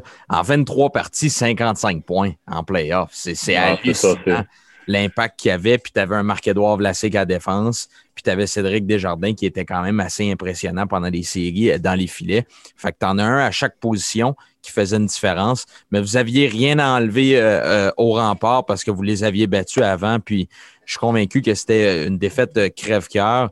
Mais si on se décolle de la finale un peu, tout le processus, tu parlais de jouer à la maison, à chaque but, à chaque présence, à chaque moment important de la Coupe Memorial que vous aviez, c'était devant votre foule, c'était chez vous, vous aviez tout le temps cet avantage-là indéniable. Parle-moi de la poussée d'énergie que ça donnait, ça, dans un match important. C'était incroyable. Moi, je me rappelle encore des petites choses. Je pense que c'était des petites choses rouges que tu frappes ensemble. c'était fort, puis quand tu levais la tête, ça gardait, c'était sharp, c'était cool. Juste, euh, juste après, par exemple, j'ai marqué combien de choses qui se passaient euh, dans la greener, tu sais, quand il y avait plein d'autres choses qui se passaient. Moi, je, nous autres, comme joueurs, on ne savait pas qu'il y avait si beaucoup de choses à planifier à d'autres endroits que, que dans la foule. Ça, c'était quand même sharp, c'était cool. Puis, tu sais, quand tu joues, puis, puis tu sais que c'est plein comme ça, puis tout le monde, tout le monde cheer pour toi. Euh, c'est sûr qu'on avait, on avait un avantage, ou au moins on pensait qu'on avait un avantage juste à cause de ça. Là, aujourd'hui, le Coliseum, là, ben, on, donne le vaccin de la COVID. C'est fou à quel point ça change avec euh, quelques dizaines d'années là, euh, après. Euh, Roger, tu oui. poursuivre là, parce qu'après ça, c'est oui. professionnel. Oui, mais c'est ça, c'est juste à regarder rapidement, terminant ta carrière comme joueur de 20 ans à Moncton. Donc, tu as fait quatre saisons dans le circuit courto, tout avec une organisation. Ça, c'est vraiment une grosse chose à penser à ça. Il euh, n'y a pas beaucoup de, joueurs euh, qui ont pu faire ça et surtout le faire chez vous. Donc pour toi, euh, pour toi, Chris, c'est quelque chose de gros pour toi. Moi, je me rappelle encore une petite histoire drôle que j'ai commencé ma première année, mon meeting de fin d'année. Ça que les coachs m'ont dit, tu n'as pas besoin d'avoir peur de te faire échanger. Je dis, ah, OK, cool, good. Comme tu n'as pas beaucoup de valeur pour les autres équipes, mais tu as beaucoup de valeur pour nous autres.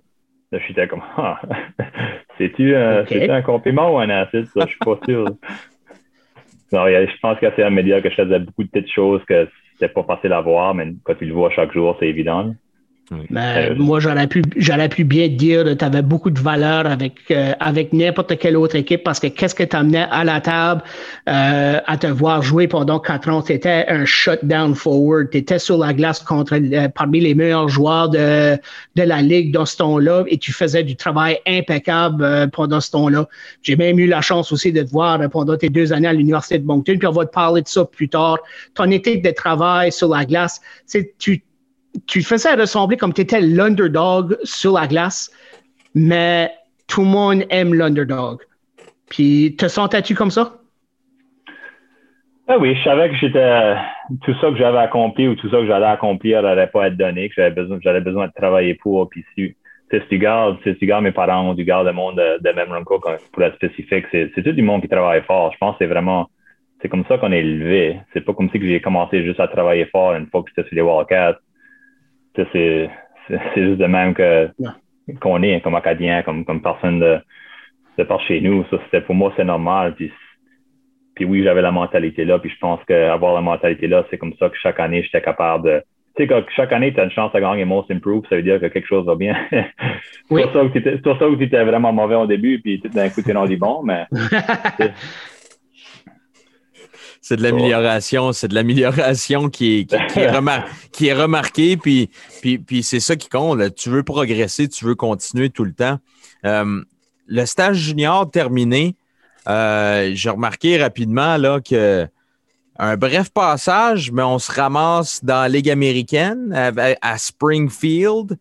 Euh, j'ai vu, parle-moi un peu de ton expérience, comment tu t'es rendu là, mais aussi j'ai vu dans l'alignement de cette équipe-là cette année-là, il y avait un certain Sean Burke, le vieux vétéran aguerri. As-tu eu des contacts avec cet homme-là? Comment que ça s'est passé?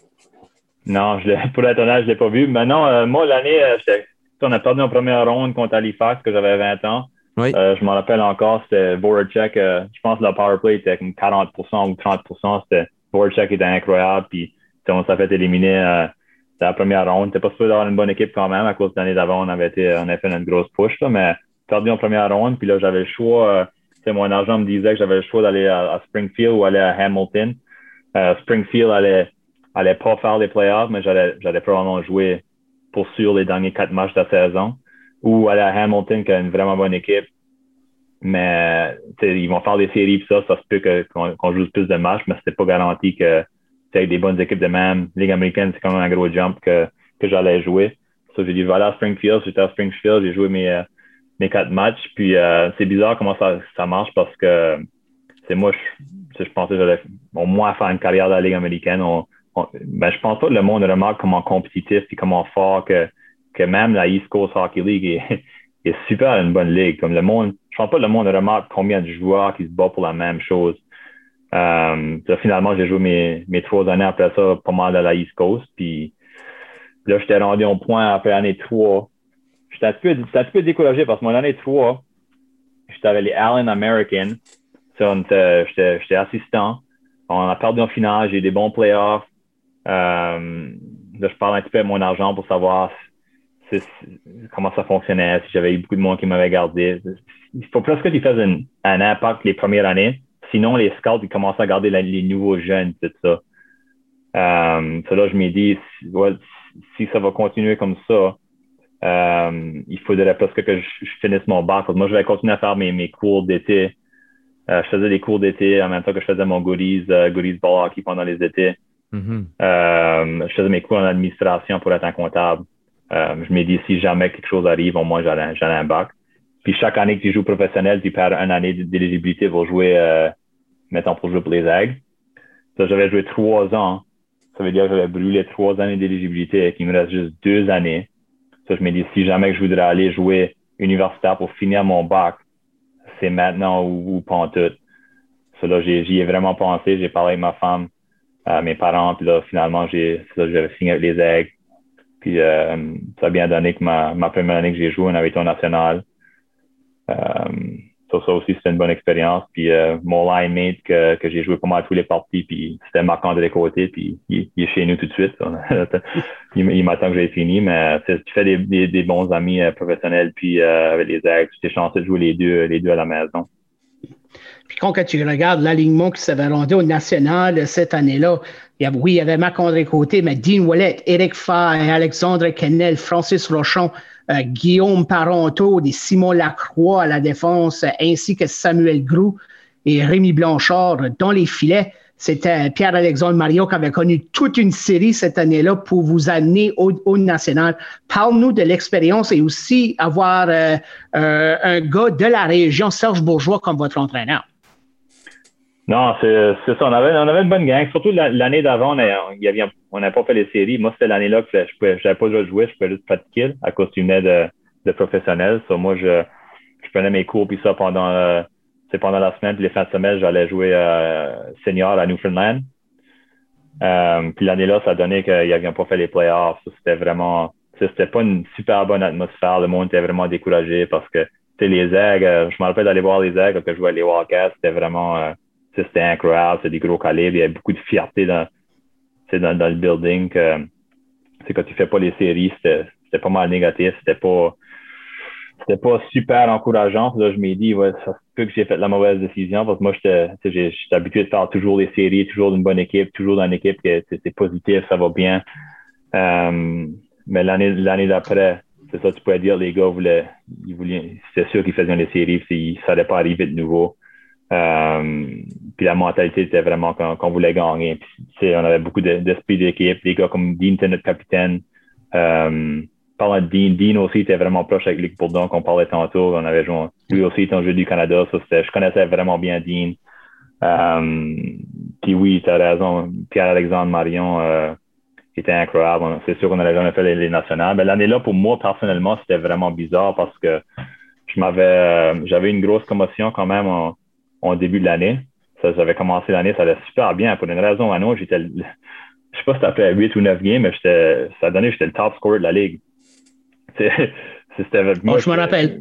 Puis, moi, comme un joueur défensif, j'étais comme je savais que je, savais que j'allais sûrement pas finir comme top scorer parce que je, me disais comme tu j'étais là avec jouer avec Marc-André puis euh, puis Francis Rochon, puis on était plus des on était des, des shutdown guys, tout d'un coup, tout marchait bien, tout fonctionnait bien, puis là j'ai eu quand même une grosse commotion que j'ai manqué euh, j'ai manqué beaucoup de hockey, puis là, là quand j'ai revenu euh, je m'ai cassé la cheville une, spiral fracture. Ils m'ont dit, la seule manière que tu peux jouer de niveau, c'est si jamais les gars se rendraient au national.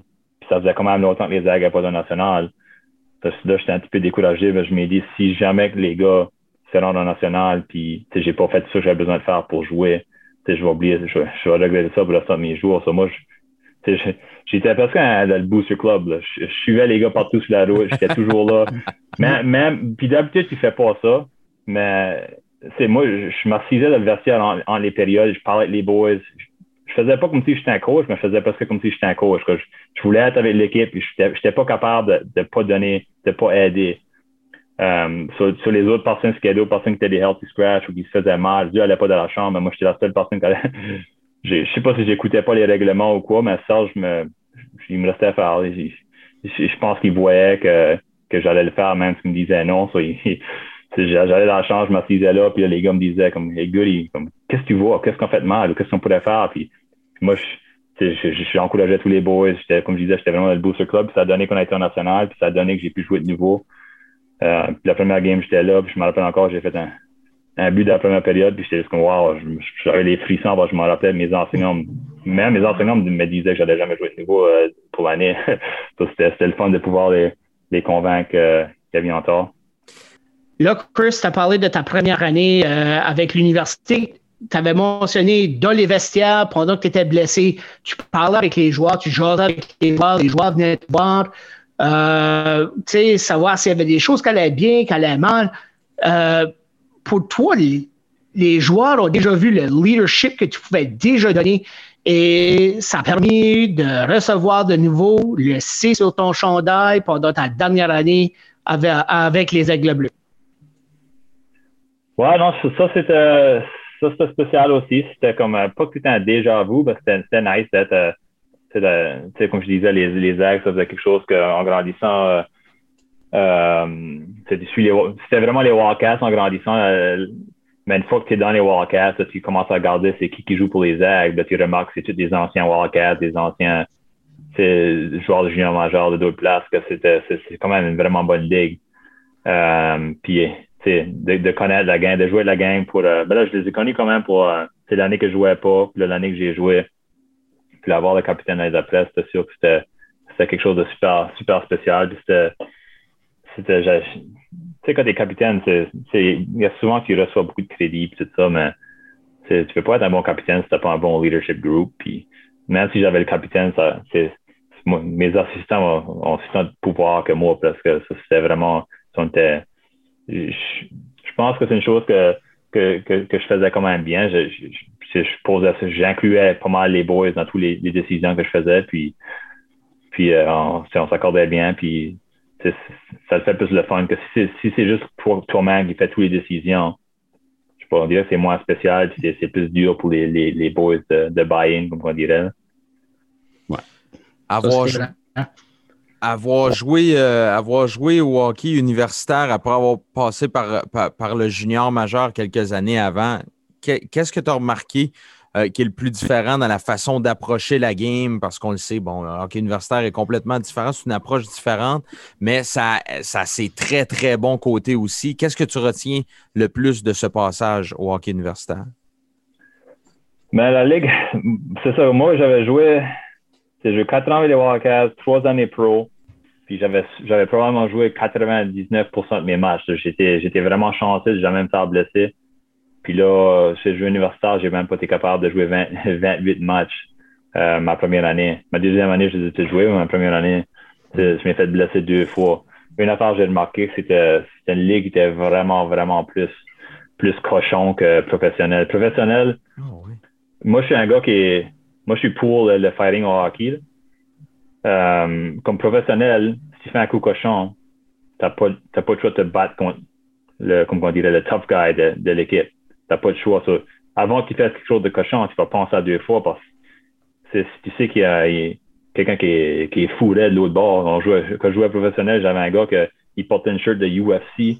Puis avant, avant les matchs, c'est comme dans les films, parce qu'avant les matchs, il faisait comme s'il faisait des, des, des, genoux, là, comme des, il, faisait son warm-up de UFC en avant de l'autre équipe pour l'intimider. Euh, parce que quand tu vois toutes les choses de même, c'est comme, ouais, si jamais c'est que je frappe ce gars-là cochon, je suis pogné à me battre contre ce gars-là qui va ah sûrement vraiment me faire mal. Ça, ça te pense à deux fois. Mais là, tu vas à l'universitaire que, que tout d'un coup, il n'y a plus de fighting, puis tout le monde est tough. Tu as les bâtons qui volent partout, tu as les, les coudes qui lèvent. C'est vraiment. C'est plus cochon, c'est plus. C'est vraiment une ligue tough. Comme si tu gardes juste les. si tu gardes les défenseurs que les Ags ont eu dans les années, là. Hey, c'était tough, là, comme des, des comme des Mathieu Bolduc. Hey, j'allais pas, j'allais pas aimer ça jouer contre ce gars-là. Comme c'est, c'est, du hockey tough. Si tu veux gagner, tu as besoin d'avoir ces gars-là en arrière. Mais, mais, comme je disais, c'est ça, c'est une affaire que je dois toujours me rappeler comment, comment, comment, euh, comment intense que c'était. Puis aussi, tu joues juste une ou deux games par semaine. les games sont super importants. C'est que si ça donne que comme professionnel, c'est une mauvaise, mauvaise partie. Les chansons qu'une ou deux journées après, tu as un autre match, tu peux te reprendre facilement. Mais si tu joues, si tu vas sur une slump euh, universitaire pour cinq matchs, ben, c'est, c'est, une bonne partie de la saison juste là. Là, euh, Chris, c'est toujours quelque chose que je, je veux demander aux athlètes qui sont à l'Université de Moncton ou n'importe quelle université, jongler les études et le sport. C'est un gros travail. Juste, juste, juste à faire une chose, se, commettre une affaire, c'est un gros travail. Mais jongler les deux en même temps, c'est encore plus gros et ça prend beaucoup, beaucoup de temps et beaucoup, beaucoup de commitment. Ah, je pense que c'est des choses que tu as besoin d'apprendre si, si tu veux être, euh, tu veux avoir du succès dans la vie. C'est time management, c'est super important, être capable de, de, de genre multitasker puis faire beaucoup de choses dans ta journée. Ça, t'apprend à développer des choses que moi, moi je pense que j'étais quand même j'étais un petit peu habitué parce que je faisais je faisais mon ball hockey euh, puis je prenais des cours pendant que je jouais professionnel. je faisais déjà deux, trois choses en même temps. Mais c'est pas je n'étais pas habitué d'avoir comme 5-6 cours, c'est quand même beaucoup. Euh, mais là, tu apprends C'est moi, j'aimais, vraiment la bibliothèque. Que si tu m'avais demandé ça en high school ou après ça, je ne savais jamais, je savais même pas ce que c'était la bibliothèque. Mais, mais tu apprends, facilement que, que si tu veux bien faire, c'est pas. Moi, je pense que ma femme a vraiment aidé avec ça parce qu'elle était vraiment. Euh, elle est super intelligente. Euh, ça l'a toujours bien fait. Elle a toujours eu, si elle avait un A, elle était découragée. Mais moi, j'étais super excité avec un B-. mais, mais je pense que je pense que l'école, c'était pas mal la même chose qu'en hockey. J'étais pas mal un underdog. Je travaille fort pour mes notes. Je pense pas que je suis. J'ai pas blâmer mes parents, mais je, suis pas super naturel. je veux pas dire qu'ils sont pas smart. Mon, tu parles mon père de, de machine, puis euh, de, comment faire un driveway. c'est euh, lui une compagnie de construction, il est vraiment intelligent dans telles choses, mais j'étais quand même la seule personne de ma famille qui était à l'université, puis comme côté études, puis ça, c'était vraiment nouveau, mais pour avoir des bonnes notes, j'avais besoin d'étudier un petit peu plus fort les autres, c'est euh, passer un petit peu plus de temps. Euh, tu n'as pas besoin de dire à tout le monde qu'est-ce que tu vas faire. Ben, moi, j'étudiais sans dire à personne. C'est pareil, pareil comme t'entraîner. Tu n'as pas besoin de dire à tout le monde que tu t'entraînes. Tu, tu, mets le temps, tu mets le travail, puis d'habitude, tu as les résultats. Mais euh, c'est ça, j'avais toujours ma femme qui était là pour m'encourager ou m'apprendre comment comment étudier. Il faut t'apprendre que tu as demandé la question comment est-ce que c'était tout d'un coup, mais il faut t'apprendre comment étudier de nouveau. tu sais, quand tu es habitué de, de c'est jouer vivre à East Coast, c'est pas la NHL, mais quand tu es habitué que la seule chose qui est importante, c'est comment est-ce que tu performes en hockey, puis mm. pendant l'été, euh, je m'entraînais fort, je prenais des naps pendant la journée, j'allais j'allais golfer, puis le soir, j'allais en ball hockey avec les jeunes, c'était ça ma journée, c'était pas c'était pas beaucoup de stress là. C'était vraiment euh, c'était beaucoup de choses quand même, puis j'avais des grosses journées, mais c'était pas c'était pas au même niveau que prendre six cours, puis euh, euh, la ligue de ball hockey, le hockey performé, c'est des skills que tu as besoin d'avoir que il faut juste que tu t'entoures des bonnes personnes dans, l'équipe que tu sais que qui veulent bien faire à l'école.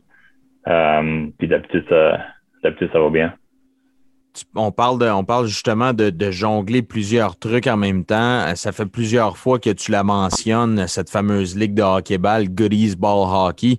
Ça a commencé en 2008. Fait que ça, ça veut dire que ça a commencé pendant ton parcours au hockey, que tu t'es mis à avoir ce projet-là. Parle-moi un peu de comment que ça, a, comment que ça a commencé, puis qu'est-ce qui t'a poussé à créer euh, Goodies Ball Hockey? Ben, j'étais vraiment attaché à, à Moncton, à, les walkouts, on faisait beaucoup de choses dans les hôpitaux, on j'aime vraiment la communauté, c'est quelque chose que j'avais peur de perdre une fois que je commence à jouer aux États-Unis. Euh, puis moi, j'étais, dans ma tête, j'étais convaincu que mon parcours allait être que j'allais jouer longtemps dans la Ligue nationale. j'étais, convaincu si, je continue à m'améliorer chaque année, euh, un jour, c'est ça, je vais jouer dans la Ligue nationale, mais j'aimerais ça de créer quelque chose dès le début euh, qui pourrait grossir, grossir, puis ce serait ma manière à redonner à la communauté de Moncton, comme un genre de remerciement, commencer un programme comme ça, parce que c'est tellement cher à faire de, de, de, faire tous les programmes de hockey. Il y a des vraiment bons programmes, euh, c'est vraiment bon pour le, développement des jeunes, mais c'est c'est un gros stress pour, je suis sûr que c'est un gros stress financièrement pour les parents de pouvoir se permettre de, de payer pour tous ces programmes-là. moi, je me dis, je vais commencer je vais commencer un programme passer beaucoup de temps avec les jeunes. Je vais les entourer de bons role models. Euh, dernièrement, on avait Steven Johnson comme exemple. Vraiment, je le vois comme un petit frère. Ça fait des années que des années qu'il est avec moi avec Goodies, puis il passe beaucoup de temps avec les jeunes, mais je vais les entourer de personnes comme ça que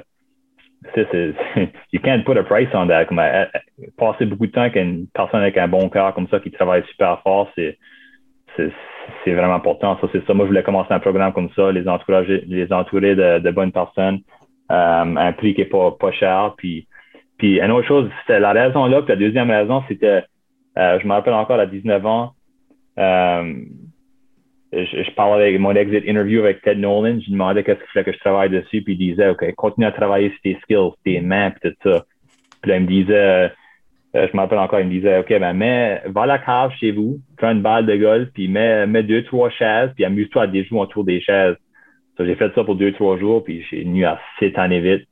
Il, y a, juste so much que tu peux faire avec trois chaises une balle de golf. oui, tu peux être créatif, c'est pas super excitant. J'ai commencé à penser, puis ça. j'ai pensé, euh, je peux faire la même chose en jouant une game avec, avec mes amis, une game de ball hockey, puis on était chanceux parce que on avait euh, Andrew McDonald, qui a fait une bonne carrière avec les Flyers, tout ça. Puis les Islanders, mais lui, il était à Moncton aussi, Chris Morehouse, avait plein, t'avais Bruce Grant, t'avais Salvis, t'avais Yann Girard, t'avais super beaucoup de bon, une bonne gang à Moncton. Sur ça que j'ai fait, j'ai commencé une ligue de ball hockey. Euh, par la fin de l'année, je pense qu'il me restait comme 50 pièces de profit. Je m'achetais une coupe pour le gagnant, puis j'ai appelé ça Goodies Ball Hockey parce que tout le monde, tout le monde m'appelait Goody. Euh, comme plus comme une joke. Je voulais monter en boys comme hey, le gagnant va avoir la coupe. Puis, euh, puis ouais, l'année d'après, euh, mon ami euh, Jean-Yves Cormier, c'est lui mon best man à mon mariage, puis moi j'étais son, son, son, best man à, son, à son mariage. C'est un mes meilleurs chums, puis il m'a approché, puis lui, il a toujours vraiment aimé le ball hockey, puis c'est un, ingénieur comme profession, super intelligent, il travaille fort. On avait souvent les mêmes cours à la, en high school, puis euh, euh, on était tous les deux, surtout en, mathématiques, on était tous les deux vraiment forts, puis euh, il m'a approché, puis il m'a dit, voulais-tu commencer ça pour les jeunes? J'y avais pensé, j'avais j'avais j'avais j'avais j'avais demandé à une couple de personnes ce qu'ils voulaient en faire ça avec moi pour les jeunes puis on dirait que c'était pas super un bon fit mais le fait que lui m'avait approché puis il était super motivé puis je le connaissais bien euh, on a commencé ça en 2009 avec les jeunes puis dès le début on n'avait pas notre but, c'était de faire comme le minor hockey qu'on va avoir chaque division. La star s'appelait euh, U, euh, U, ou M, M5, qui est moins 5, moins 7, moins 9. Mais dans le temps, c'était comme initiation novice, ça tombe, ça monte. Si on voulait faire ça, d'avoir au moins deux équipes par niveau. Euh, on pense qu'on va garder ça simple, on va mettre équipe blanche, équipe, équipe noire, puis euh, ça donnait qu'on a assez, on a, je pense qu'on avait à peu près 100 jeunes qui était pas si pire pour juste deux personnes, euh, tu sais, qui avaient, je ne sais pas quel âge que j'avais, je vais avoir 21 ou 22, euh, une centaine de jeunes. Puis, euh, je me rappelle encore l'année-là, à la fin de l'année, on a eu des feedbacks des parents, puis ça. Puis un des feedbacks, c'était comme, tu devrais essayer d'avoir des couleurs plus intéressantes. C'était comme, bon point. L'année d'après, on a, on a, on a, on a, on a, pogné vert, rouge, bleu, euh, on a toutes les couleurs, mais mais ouais, la, la star, euh, l'année passée, on était presque 500 personnes qui jouaient. Ça, ça, ça, grossit quand même bien. On n'a pas. Euh, on veut faire ça qu'on ne perd pas nos valeurs non plus. On a toujours eu euh, euh la mentalité, je pense, notre quote, notre quote, c'était Good guys finish first. on se disait qu'on n'était pas, on pas prêt à prendre des shortcuts juste pour faire un petit peu d'argent ou faire si on voulait vraiment, si on avait des grosses valeurs, des bonnes valeurs. Euh, on voulait, notre vision, c'était vraiment euh, d'utiliser les jeunes le plus qu'on pouvait. Comme à place, on, savait qu'on pouvait utiliser des parents qui avaient beaucoup d'expérience en minor hockey, euh, qui, qui allaient sûrement être un petit peu meilleurs que des jeunes, mais nous autres, on voulait utiliser des, des jeunes du programme même mm-hmm. euh, qui commençaient comme bénévoles, puis qui sont vus assez, ils sont, ils sont les payent comme des employés. Euh, puis après ça, ils, ils, peuvent appliquer pour une vraie job. Ils peuvent bâtir leur résumé, apprendre beaucoup de choses. Moi, je disais tout le temps, j'aimerais plus que tu fasses des erreurs avec moi que tu fasses des erreurs avec ton, ton prochain boss. Je veux dire, tu vas, je disais, tu vas apprendre. C'est drôle à voir aussi parce qu'on a des jeunes que, on a un jeune l'année passée qui il était l'arbitre pour la première fois. Puis il courait bien, tout ça, puis il était vraiment super intense. Mais à mesure qu'il soufflait puis courait, il avait son sifflet dans la bouche tout le temps, so il sifflait toute la game. moi, moi, puis, moi puis Steven Johnson, on était là, on ne pouvait pas s'arrêter. On ne voulait pas le dire tout de suite parce que c'était super, c'était cute, c'était drôle. so, après, on a, peut-être parlé, on était hey, euh, tellement tu devrais enlever ton sifflet quand il souffle. Comme, comme il soufflait puis il, il, sifflait en même temps puis il ne remarquait pas. Ça, c'est toute histoire comme ça que, tu sais, il y, a, il y a souvent, ça fait depuis 2008 qu'on fait ça, il y a souvent, je suis comme, tu sais, ça, ça c'est le fun quand même d'avoir une été. Comme, tu sais, tout l'été, je, je, planifie, je passe beaucoup de temps là-dessus. Là là, je pense à des histoires comme ça, puis je suis comme, ah, c'est quelque chose que j'ai besoin. Comme, comme là, moi, je suis un, je suis un comptable, j'ai fait mon, mon CPA, CA, je, je travaille dans une firme comptable. Euh, ça, c'est, moi, je vois ça comme la manière que je fais de l'argent. C'est, ben là, sur le côté, moi, mon goodie, c'est mon attachement au hockey, mon attachement à la communauté. Puis, c'est, comme j'aime encore ça, la journée que j'aime le plus ça, je le ferai plus parce que c'est beaucoup, beaucoup de travail. Puis, c'est les étés, c'est le fun d'aller golfer puis pas stresser. Mais je suis toujours en train de penser, toujours en train de parler à des parents, planifier des choses. Mais c'est c'est quelque chose que quand tu as des l'histoire de sifflet, puis c'est voir des gars comme ça, c'est c'est touchant. C'est le fun d'avoir une petite famille comme ça. Puis, puis ouais, c'est le fun. Ce que j'aime de ton initiative avec, euh, avec Goodies Ball Hockey, euh, Chris, c'est tu laisses les jeunes être des jeunes. Euh, il euh, y a beaucoup de personnes qui s'en vont à des, à des camps de hockey ou des camps de baseball qui font des choses, mais ils se disent toujours, ils ont des aspirations, ils, oh, je veux être impressionnel dans ce niveau. Mais quand les personnes entrent, les jeunes entrent au baseball hockey, ils peuvent avoir la permission de jouer un sport qu'ils aiment, mais c'est avoir du plaisir à jouer ce sport et tu peux voir sur les visages de ces jeunes-là, en sortant de là, le grand sourire sur leur visage. Pour eux, c'est le, pour eux, c'est le grand plaisir de jouer un sport qu'ils aiment, qui est le hockey. Ben, je pense que, comme là, ils vont, ils vont, ça, va, ça va améliorer leur cardio. Ils vont, ils vont pratiquer leurs skills parce qu'on fait des drills, on fait beaucoup de choses, on explique beaucoup, beaucoup de choses qui se font dans hockey school. Puis à la fin, ils vont jouer une partie pour, pour pratiquer leurs skills. Mais ça que je pense que comme tu as dit, euh, une chose avec le hockey que je pense que les parents font pas bien, c'est qu'ils ils veulent, ils veulent que tous les jeunes soient le prochain Sidney Crosby. Mais je pense que la chose qu'ils ne remarquent pas, c'est ça va, les chances sont tellement petites que ça va arriver que ça qui est le plus important pour les jeunes continuer à s'améliorer, c'est qu'ils aiment le sport, qu'ils aiment le hockey. Si le jeune, tu sais, quand tu vois que les parents aiment plus le hockey que le jeune, tu sais tout, tout de suite qu'il va, va pas se rendre nulle part. Ça se peut qu'il va dominer euh, à ton en pee parce que, tu sais, on fait plus de hockey school. Le parent l'a vraiment aidé à améliorer les skills, mais arriver euh, à Bantam, Midget, le jeune va être tellement tanné que ça, ça, ça, va descendre super vite que best case scenario, il va jouer, il va jouer high school hockey, qui, est quand même vraiment bon, mais il va pas être un Sidney Crosby, Crosby jouerait pas high school. Comme aimer le sport, je pense c'est ça que j'essaie de vendre le plus, surtout les plus jeunes. Puis j'essaie de faire les parents comprendre que c'est un, un, processus. Il faut, il faut qu'ils soient capables de sourire. sais, quand tu manques un but, tu, tu souris, tu es content. C'est des petites choses comme ça qu'on essaie de, de, les apprendre, de les faire remarquer que si, si qui aiment si qui aiment le sport, ils vont travailler plus fort. Comme moi, comme exemple, moi j'adore le hockey. Euh, je joue presque plus à cette heure parce que moi j'aimais ça, j'aimais ça les pratiques, le, m'entraîner puis arriver sur la glace, je savais exactement qu'est-ce qui allait se passer, que jouer Beer League, je trouve ça un petit peu, un petit peu décourageant. Mais, mm. mais moi, moi, ça qui m'a aidé, que je pense qu'il y a plus de monde qui peut, qui peut genre euh, se comparer à moi que Crosby, par exemple. Right? Que Crosby, il a, a, toujours été juste une exception à la règle tout le temps. Mais moi, je pense que je suis pas mal la même chose que la plupart du monde, qui est juste quelqu'un qui, qui travaille fort pour avoir des résultats. Ça, c'est pas mal 99% des, des personnes. Euh, mais ça qui m'a toujours aidé, c'est le fait que j'adorais le hockey. J'avais un rêve euh, que, que mon, mon père, je me rappelle encore une fois, j'avais, il y a, il y a, je sais pas si vous savez, en arrière de l'aréna, il y a la piste de pelouse à Memory Cook. Là. Oui.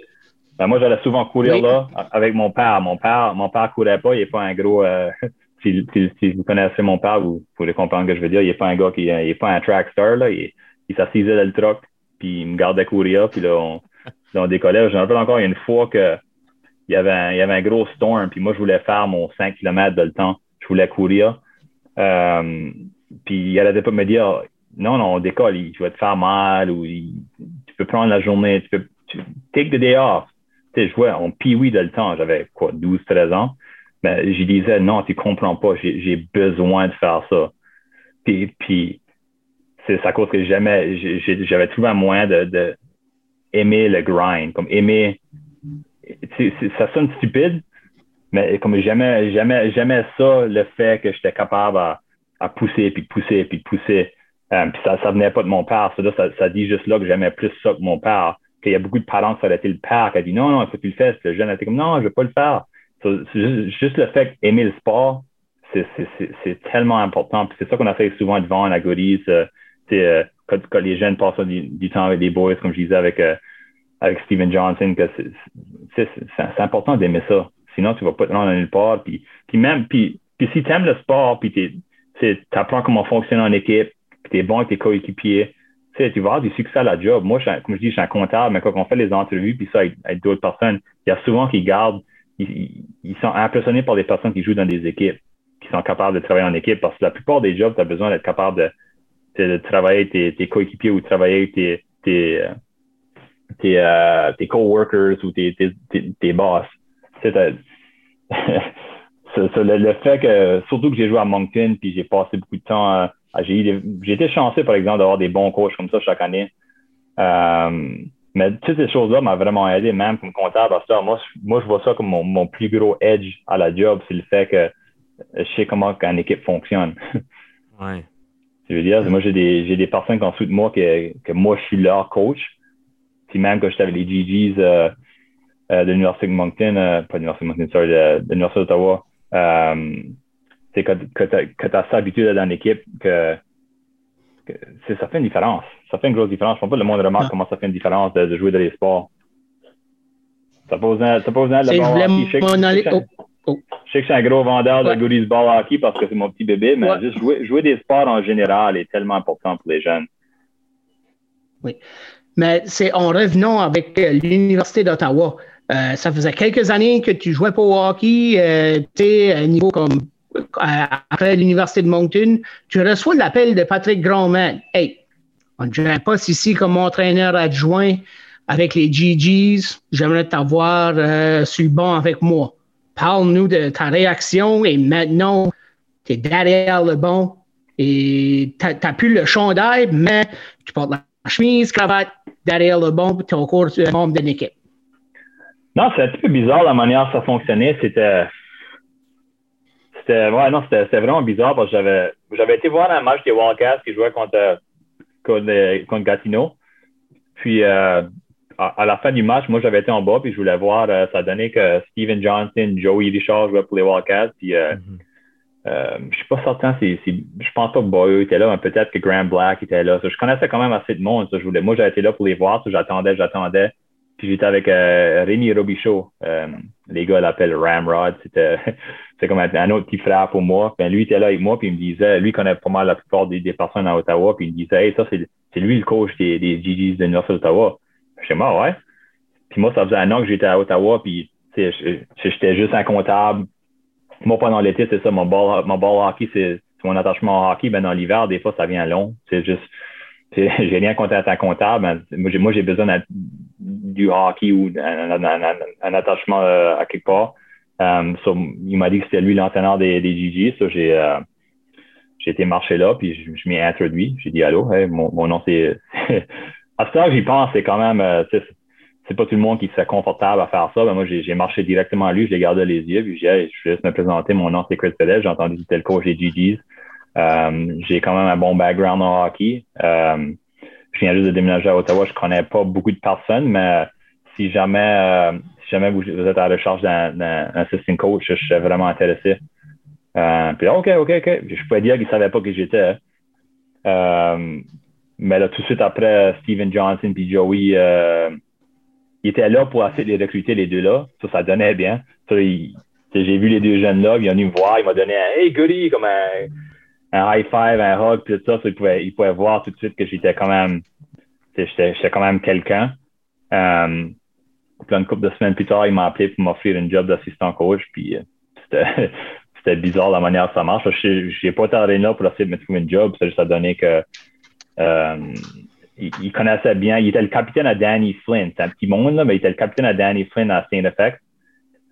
Euh, puis il a appelé Danny Flynn pour, pour, s'informer à mon sujet. Puis je pense que Danny Flynn a vraiment bien parlé de ma part. Puis j'ai eu la job là pour trois ans. ma dernière année, on a été au national. C'était la première fois dans un bout qu'ils n'avions pas été au national, mais malheureusement, on n'a pas été capable de jouer un match parce que c'était à cause du COVID. Hmm. on était supposé jouer, euh, je pense que c'était jeudi soir. Ils ont annoncé que tout allait être fermé, le tournoi allait être cancellé, puis notre premier match était le, lendemain, le vendredi. Aïe, aïe. Um, so, ouais, on a tout dépensé tout le, tout le, tout le temps, tout l'argent pour là, se préparer, puis on n'a même pas pu jouer un match. C'était un petit peu tough. C'était vraiment tough de voir les gars qui étaient vraiment en peine parce que la plupart de nos gars avaient commencé, euh, ils avaient commencé en même temps quatre ans d'avant. ça, c'était leur dernière année. Puis ils avaient gagné. Euh, ils étaient en national, puis ils n'ont même pas pu jouer un match. je pouvais dire ça les faisait vraiment mal. Puis c'était tough comme coach à rien, rien pouvoir faire ou rien pouvoir dire. Euh, ça, c'était vraiment difficile. Puis, là, cette année, euh, cette année, c'est ça, j'étais, il y avait, avait encore pas de hockey, mais je les ai annoncé que j'allais, j'avais fini avec l'équipe. Euh, parce que si, tu pourrais, si, si ça serait s'il pourrait me voir tout de suite, il pourrait voir toutes les boîtes en arrière de moi, parce qu'on est euh, moi et ma femme, on s'en va à Edmonton.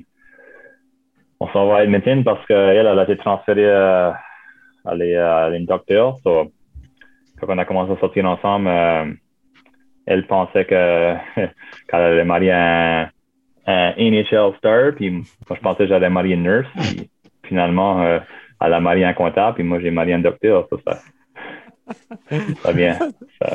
Wow. C'est une nouvelle étape. Euh, c'est une nouvelle étape dans ta vie qui commence. Euh, avant, avant que l'entrevue se termine, là, je m'en voudrais.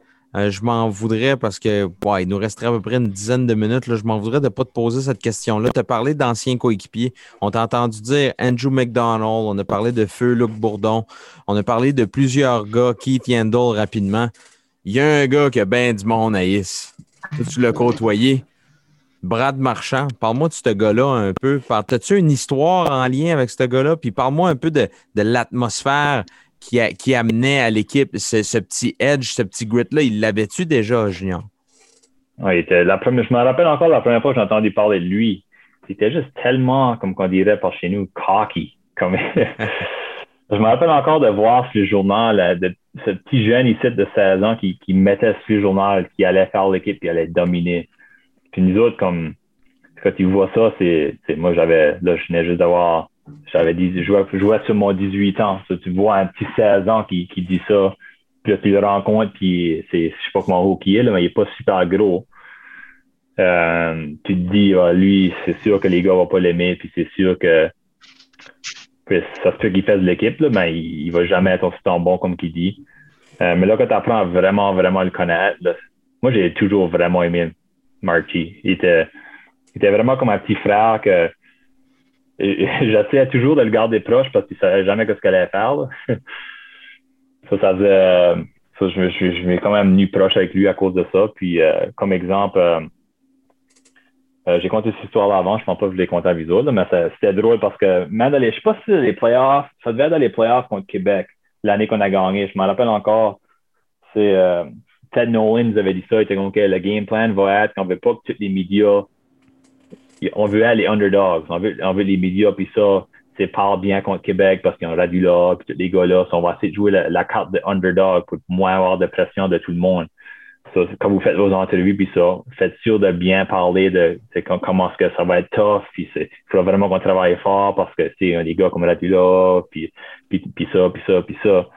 Puis là, tout de suite après, marchand en entrevue, puis dit Ah, ça va pas, ça va, on va gagner, c'est sûr qu'on va gagner. On a des, on, a des gars comme Yandel, tout ça, on a une grosse équipe à comparer eux, on va, on va dominer, tout ça. Puis là, là je vois ça, puis là, il marche pas moi, puis là, il faisait toujours ça, il se baisse la tête, puis il va Sorry, goody. I got, I got, I, I got over, I got, I got overexcited. it's okay, buddy. Comme il, il avait toujours un bon petit cœur, puis il donnait toujours un petit, un petit smirk, comme on disait, là, comme il, il, il savait qu'il avait screwé up, puis il savait que je l'aimais tellement que ça allait être correct, qu'il me disait, quand, il screwait up, je pouvais dire, ça le faisait de quoi, de, de, de me faire de quoi, de me décourager. C'était pas comme si tu avais un petit enfant, comme que, tu sais, qui veut, qui veut, qui veut impressionner les parents. C'était comme ça, je me sentais lui presque comme un petit frère qui, veut bien faire, il veut, il veut t'impressionner puis bien faire, mais souvent, assez, il faisait des petites choses comme ça, puis t'es comme, ah, come on. Fait que c'est, ça, c'est ce qu'on entend partout. Mais c'est ce qu'on entend partout. Hein? Tout le monde qui joue contre ce gars-là ou que euh, les partisans de Montréal, par exemple, qui aiment l'haïr parce qu'il fait tellement un beau travail avec Boston, ben, tous les gens qui ont joué avec lui et qui l'ont côtoyé euh, savent à quel point que finalement c'est un bon joueur. Puis au fond, euh, c'est une, c'est une bonne personne. Je suis content que tu aies raconté cette histoire-là. Juste avant de peut-être terminer l'entrevue, euh, mentionner que vous avez Goodies Ball Hockey, vous avez un, website, un site internet, goodiesballhockey.com. Il y, a il y a une adresse courriel aussi, info at goodiesballhockey.com si jamais on veut euh, d'autres informations puis on veut se renseigner sur la ligue parce que je suis content qu'on en ait parlé. Moi, je connais pas, je connaissais pas ça. Avant de me préparer pour l'entrevue, je connaissais pas ça puis je trouve que l'initiative est magnifique. Ah, ben merci. C'est sûr que euh, on ça fait des années quand même qu'on n'essaie pas. Oui, on essaie de grossir, mais en même temps, on est, on est, on est confortable avec nos, nos chiffres. Si ça vient plus gros que ça, ça viendrait plus comme une business que, moi, j'aime ça le fait que je vois pas ça comme une business, je vois ça comme un petit un, hobby, juste un petit attachement avec la communauté que peut-être qu'éventuellement, euh, euh, c'est sûr que ça serait le fun que ça grossisse un petit peu plus, mais pour le moment, moi, je suis correct avec, euh, avec la grosseur qu'on est puis la petite famille qu'on a. Le plus tu grossis, des fois, c'est plus tough à, à, bâtir des bonnes relations avec ton, ton staff puis les jeunes que la grosseur qu'on est tout ça, je pense que ça marche super bien. Une autre petite chose à propos de marchand avant que j'oublie. Oui. J'ai plus ma grand-mère. Ma grand-mère est décédée, mais du coup, moi, ma grand-mère Godette a une femme un petit peu plus grosse puis, puis forte, comme une, vraie femme forte de même Cup. Puis après chaque match, son joueur préféré, c'était Marchie. Puis après chaque match, elle se mettait là pour donner des high fives à tout le monde, à part de Marchand a donné un gros hug. Elle donnait toujours un gros hug à, Marchand. Elle l'aimait tellement. Puis le Marchand, euh, il venait souvent... Euh, il venait souvent c'est moi aussi jamais que pendant si jamais moi j'étais chanceux quand je venais de la région puis ça donnait que j'avais une pension Aldéo puis Lucille que euh, Lucille était une, femme qui travaillait dans les cuisines puis ça je sais pas si vous, les connaissez mais c'était les pensions à Crawford aussi de le temps puis là quand Crawford a décollé moi j'ai entré là euh, puis moi il, me laissait organiser des, des, des soirées entre gars puis ça c'était souvent des gars comme Marchand puis Bourdon était vraiment lui qui était plus souvent chez nous là euh, parce qu'on avait on prenait des cours à l'université ensemble de le temps. Mais, euh, mais ouais, ça, j'étais chanceux d'avoir des gars comme ça qui étaient toujours à la maison, puis, toujours, puis des, pensions, des pensions comme ça, puis puis, Chrissy Levesque. J'ai eu vraiment des, des bonnes pensions, puis des bonnes. J'étais super, super bien entouré pour faire une bonne job comme, comme capitaine de le temps parce que c'était parfait, comme être capable d'organiser une soirée, puis avoir tous les gars à la maison manger un gros repas. Puis il y a beaucoup des gars là qui étaient, c'est la première fois qu'ils voient pas leur maman et papa. Ça. Être à l'extérieur, puis ça, ça, peut être euh, ça peut être lonely quand même, right? Ça, Être capable de se mettre ensemble avec les gars, puis c'est manger un bon repas, euh, jouer en carte ou faire n'importe quoi, regarder une game de hockey, c'était quelque chose de super important pour eux. Puis, puis je pense, à ce temps que j'y pense, je pense que ça a vraiment aidé avec notre, notre esprit d'équipe à avoir les gars ensemble souvent comme ça pas certain à cause que comment j'ai embarqué dans l'histoire là, mais. Ah, c'était pour parler de marchand. non, mais ça, ça, ouais. Non, ben c'est. C'est, ça sera bien euh, de la personne que tu es, euh, Chris. Euh, les petites choses sont, deviennent gros. Tu as travaillé fort pour te rendre euh, où ce que tu es rendu. L'initiative que tu as pris avec Goodies Ball Hockey, euh, euh, jouer quatre ans avec les Wildcats de Moncton, les joueurs que tu as tout rassemblés ensemble, faire des petites choses comme ça. Les petites choses, on parle, the little things go far in life. Euh, comme qui dirait en anglais, toi, tu étais vraiment euh, l'homme exemple à, montrer ça. Chris, tout un honneur à t'avoir euh, ici sur le pub acadien. Merci beaucoup pour ton temps et euh, bonne chance de la région d'Edmonton. On va certainement se croiser. Tu vas, être, tout le temps des alentours pendant l'été avec Goris. Ah, ben, si jamais vous voulez faire un tour pendant l'été avec Goris, laissez-moi savoir. J'ai des, des, petits jeunes que ils sont vraiment entertaining que vous aimeriez. Euh, non, ben, merci de m'avoir, euh, les gars. Ça passe super vite quand même. Euh, ça fait quoi, une heure, une heure et demie, un heure qu'on se parle. Puis oh, oui. C'est toujours le fun de, parler de, vieilles histoires positives. merci de m'avoir, les gars, encore une fois. Ça, ça fait plaisir. Ben, ça fait plaisir. Puis tu es ah. toujours le bienvenu dans le pub acadien. merci, les gars.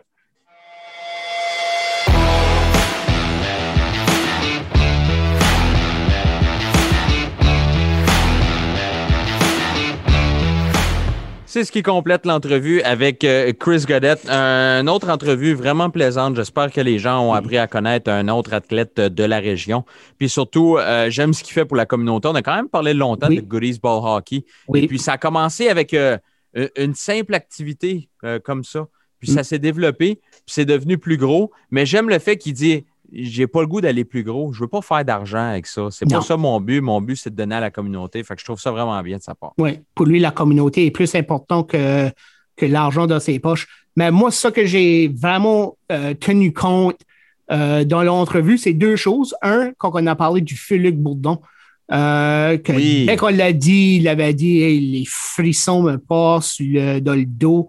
puis il parlait comment ce que ce gars-là était hyper sympathique avec lui. Il avait eu la chance de jouer avec, les, avec des équipes là, quand ils étaient plus jeunes et l'avoir dans l'uniforme des Wildcats. mais la deuxième chose, je sais qu'il y a beaucoup de partisans de hockey, et notamment ceux-là du Canadien de Montréal. Ils parlent, ils aiment de parler mal de Brad Marchand. Euh, mais lui, quand il parlait de lui, ben, c'était toutes des choses positives, mais c'était euh, que ce gars-là, comment est-ce qu'il voulait vraiment, comme il avait le vouloir pour gagner, peu importe sa grosseur, son gabarit, mais aussi l'intensité. J'ai adoré l'histoire quand il a mentionné euh, quand ils allaient en finale du, pour la Coupe du Président contre Québec. Puis Ted Nolan qui était l'entraîneur de le il avait dit il faut vraiment qu'on joue ça cool, qu'on est un peu l'underdog. Puis là, t'as Brad Marchand qui arrive aux médias, on va gagner ça, on n'a pas de trouble qu'on dit, whatever. Puis, là, il, marche à, Chris, puis I'm sorry, Goody, couldn't stop myself. c'est l'intensité qu'il a, comme c'est une chose, mais nous autres, on voit on a vu les choses négatives jusqu'à licher le visage à quelqu'un, pas d'un match, mais c'était son intensité de même aussi à l'âge de saison dans l'uniforme des Wildcats. Moi, je me rappelle d'avoir vu ça. Il n'a pas été à ce point-là, mais euh, tu pouvais voir l'intensité d'un joueur de hockey comme lui. Puis moi, je l'adorais sur la glace euh, dans l'uniforme des Wildcats. Oui, absolument. Donc, euh, une excellente entrevue qui va nous amener vers le dernier segment de l'émission. On fait différent cette semaine. Il n'y a pas eu beaucoup de nouvelles de sport. Ouais, on n'avait pas grand-chose à parler, puis on avait le goût de sortir quelque chose. Fait que, que dites-vous? Qu'on ait un top 5 accompagné de deux mentions honorables? Nos top 5 meilleurs films sportifs, personnels, c'est pas, on prétend pas connaître tout, là, personnel. Les meilleurs films de sport. Euh, et on va commencer avec toi. La, la façon dont on fonctionner, c'est qu'on va dire euh, un à tour de rôle, 5, 4, 3, 2. Mention, honorable. Mention honorable, on sort les deux mentions honorables et on termine le podcast avec notre film préféré de sport. Vas-y avec ton numéro 5. Courte description, mais pas moi pas pendant 15 minutes d'explication. Donc, tu veux commencer avec la beauté en premier puis la jeunesse en deuxième? Oh, oui, pas OK. Mon j'aimerais bien dire, on aurait comme euh, quelque chose qui dirait numéro 5. Ah ouais, ben. Non, on l'a pas. Mais je vais le faire pendant. numéro 5. Coach Carter. Samuel, Samuel L. Jackson. Juste l'histoire derrière ce qui arrive.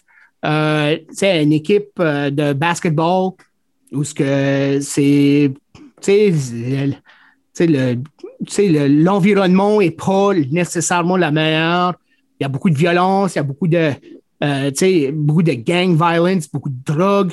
Euh, les jeunes, l'école n'est pas vraiment euh, la meilleure, l'affaire la plus importante. Mais quand que Coach Carter rentre là, ben, il faut avoir une moyenne de X nombre, il faut que tu viennes à toutes les pratiques, il faut que tu sois dans toutes tes classes, sinon tu ne joues pas. Puis la manière qui, qui se présente aux jeunes, c'est une histoire vraie. Euh, qu'ils les appellent tous sir, monsieur. Tu sais, c'est une affaire de respect.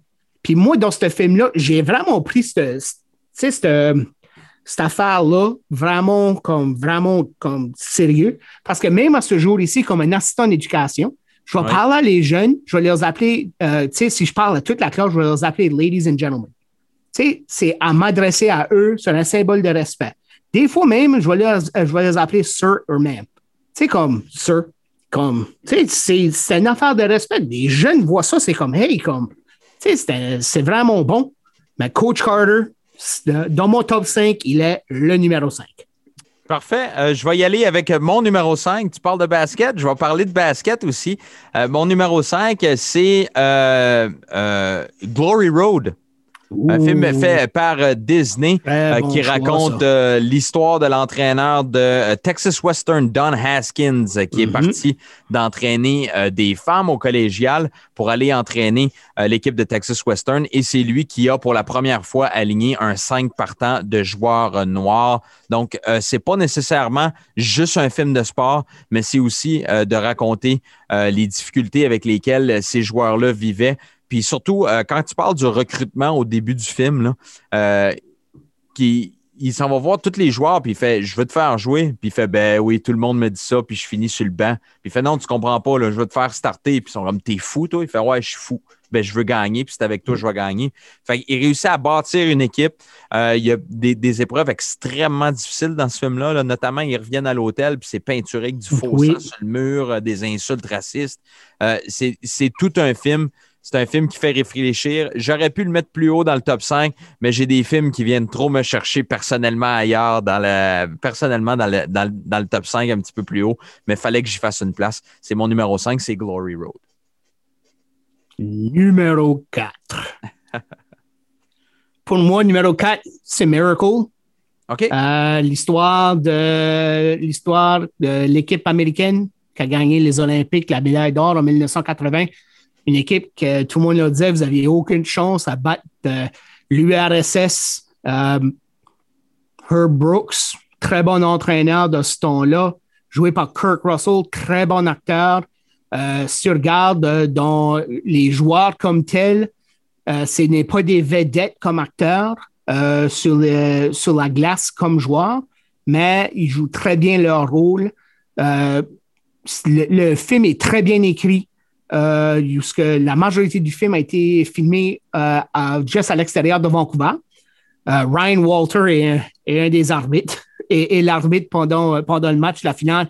Mais c'est juste comment est-ce que Dalton aux États-Unis vers la fin des années 70, puisqu'il y avait la crise de gasoline, l'entraîneur, le président Jimmy Carter, qui a vraiment d'une grosse récession. Il y avait le, les, euh, euh, les, otages euh, en, en, Iran au US Embassy dans ce temps-là, mais jusque tout se lie ensemble et avoir, ce qu'on dirait, une bunch of nobodies se mettre ensemble, comme ils n'ont pas bien reconnu sur la scène internationale, ils jouaient très bien au niveau collégial. Puis même avant de ce temps-là, si tu connais bien comme l'avant-histoire, le meilleur joueur qui était supposé jouer sur l'équipe américaine n'a même pas été au camp parce qu'il venait tout juste de signer un boni de 35 000 C'est vrai. Puis c'était Joey Molin. Donc, tu sais, c'est juste à, lier tout ça ensemble où ce que, tu sais, le monde était comme, qui n'a pas bien reconnu sur la scène internationale. Il n'y a personne qui leur donnait une chance. Il y en a pas gagné la médaille d'or. Tu sais, c'est juste à dire, c'est si tu travailles ensemble en équipe, tout peut bien se réaliser. Et pour moi, Miracle est le numéro 4. Mon numéro 4, euh, mes chums québécois, puis surtout mes meilleurs chums vont être fiers de moi. Je n'avais pas le choix d'inclure un film de cette série-là ici. Euh, on, enregistre juste l'audio, mais à chaque podcast, Roger voit ce magnifique chandail-là derrière moi signé des mains de Bob, le numéro 9, Marc Messier. Euh, c'est les Boys 2 on a parlé avant le podcast. Je peux-tu inclure une série là-dedans? Puis là, on s'est finalement rendu compte, non, il faut absolument choisir un film dans une série. Puis mon film préféré dans les Boys, dans la série Les Boys, c'est les Boys, c'est les Boys 2. La quantité de calls qu'il y a là-dedans qui sont hilarants.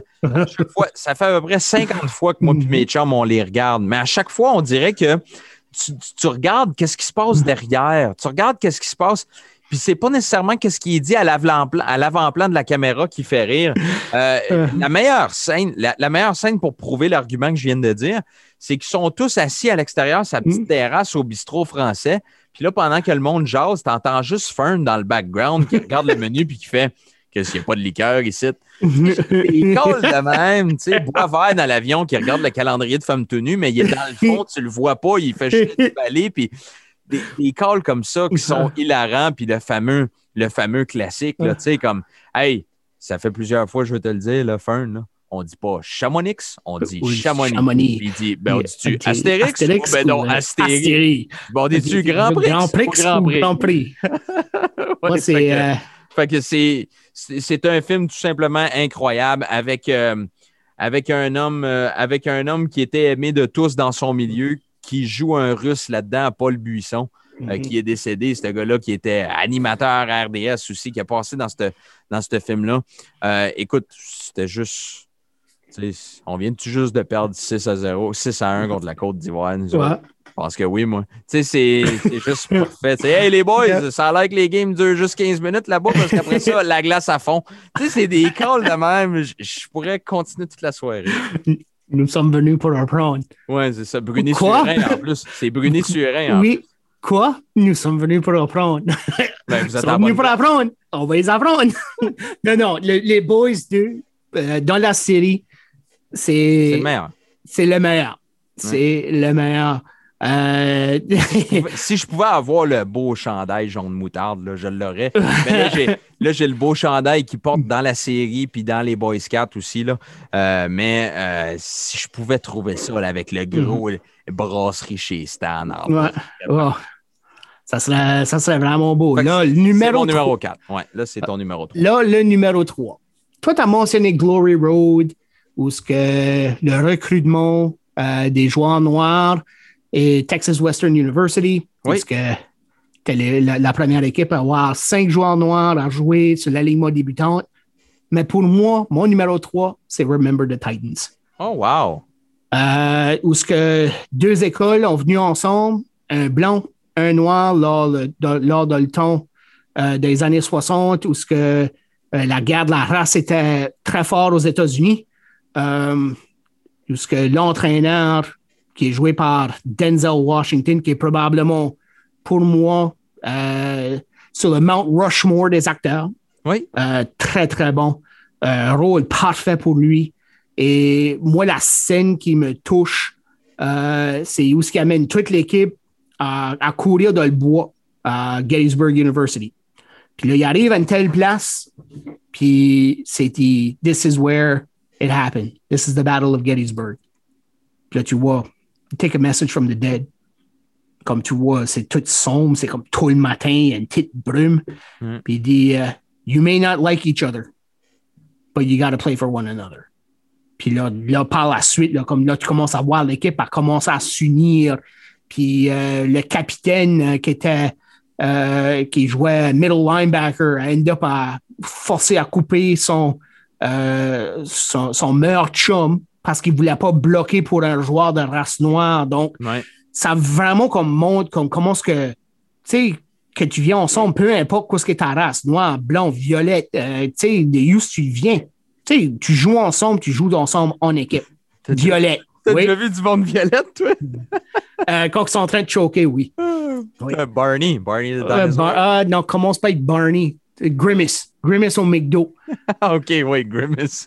Grimace au McDo. Fait que Remember the Titans, c'est ton numéro 3. Oui, Remember the Titans est mon numéro 3. Mon numéro 3 n'est pas nécessairement là à cause de la qualité du film, mais plus à cause que euh, il m'a, je, je l'adorais quand j'étais plus jeune. Euh, puis je sais pas pourquoi. C'est un film que j'ai toujours adoré. Puis de temps en temps, je vais ouvrir mon Disney Plus puis je vais aller le rechercher euh, pour l'écouter. C'est The Rookie avec Dennis Quaid. Euh, une, belle, une belle histoire, une belle histoire qui, qui montre qu'il n'est jamais trop tard pour poursuivre ses rêves.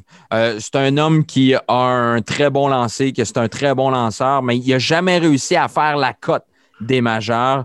Et puis finalement, à, une- à 40 ans, 42 ans, euh, il décide d'aller faire un dernier try-out. Sa femme n'est même pas au courant. Il amène Oui. ses trois enfants avec lui. Il change une couche entre deux drills. C'est écœurant, puis il, il- il réussit à impressionner parce que il still got this fire in his arm, puis il est encore capable de lancer.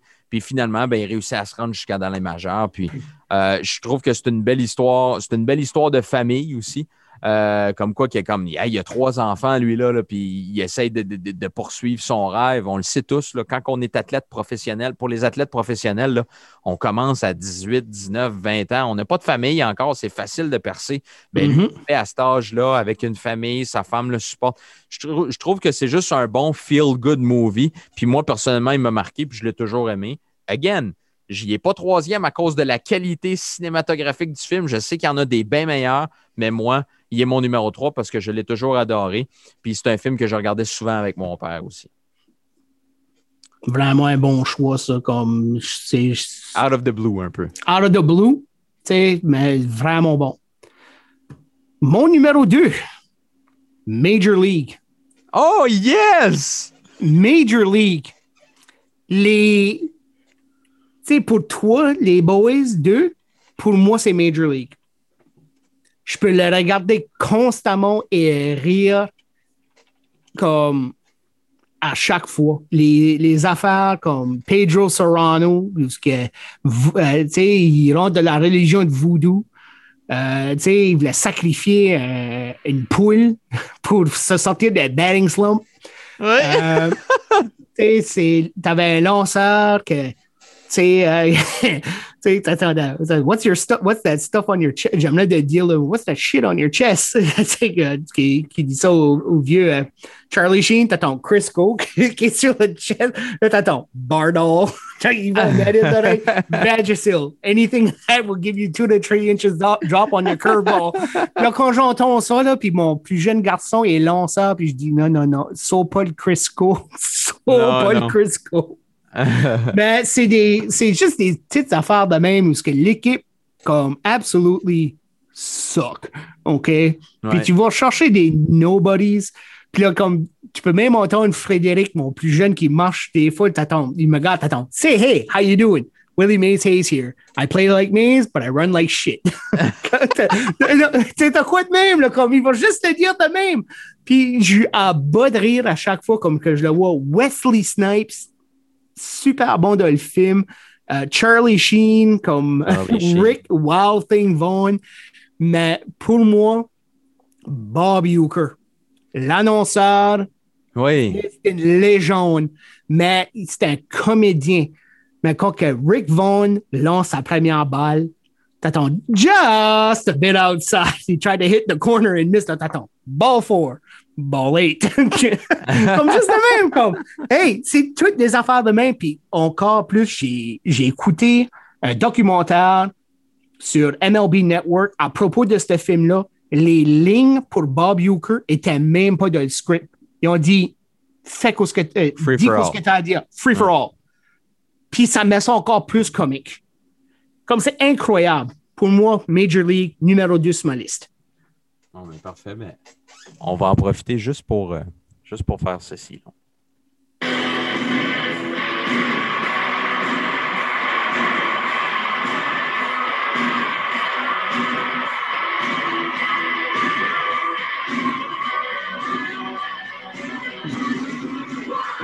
Bang!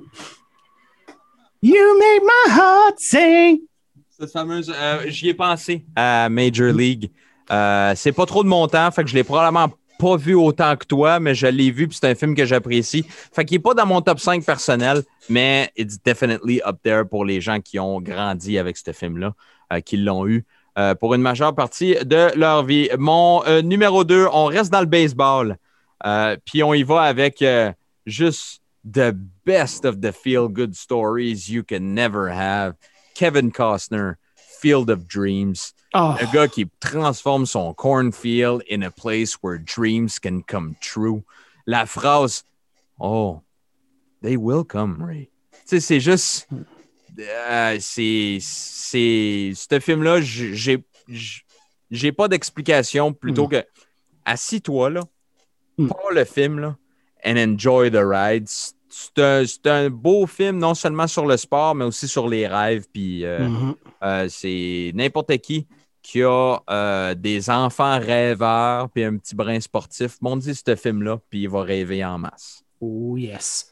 Je suis d'accord avec toi. Puis pour moi, c'est un excellent film. Puis tu viens tout juste de le mentionner dans mon premier mention honora- honorable. C'est bel et bien ça. Field of Dreams. Ah, ben, parle-en toi et tout. Ah, c'est Field of Dreams, c'est non seulement Kevin Costner, mais c'est aussi James Earl Jones. Oui, Darth Vader. Oui. Euh, mais c'est pas. C'est juste la combinaison de l'histoire derrière, comme avoir fait le chant comme dans une, ça, une ferme, une cornfield euh, euh, à Iowa. Et c'est juste comme tu as mentionné. C'est vraiment comme la passion que un rêveur, c'est if you build it, they will come. Oui, Mais basically, mets le travail dedans, ça va venir. Puis on voit, on voit ça aussi, là, comme le résultat est là. Et c'est un super bon film. Euh, ce n'est un que j'adore toujours de regarder. Mais il est certainement sur ma liste comme mention honorable. vas-y avec ton deuxième tout de suite, puis je vais faire mes deux après. Ah, toi, tu as été dans une série, les boys. Mais moi, c'est difficile parce que celui-ci est une longue série. C'est c'est dans la série de Rocky. Sais, je peux pas vraiment en choisir un de là-dedans parce qu'il faut t'inclure hein? les, les, films de Creed. Ouais. Creed 1, Creed 2. Excellent. Michael B. Jordan qui joue super bien Adonis Creed. Euh, puis Rocky, euh, Sylvester Stallone qui joue Rocky Bell. Ben, pour moi, si je garde mon préféré dedans, c'est Rocky 3 avec Mr. T. Mr. T est juste badass. Badass au bout. Ouais. Tu sais, quand il dit euh, What is my prescription? Il attends. Pain. C'est incroyable. Puisque tout de A à Z, le, le décès de son trainer, Ouais. là, t'as Paulo Creed qui revient, qui devient son trainer. Tu vois, il a perdu la passion de la boxe. Là, il, re- il perd son championnat, perd la passion.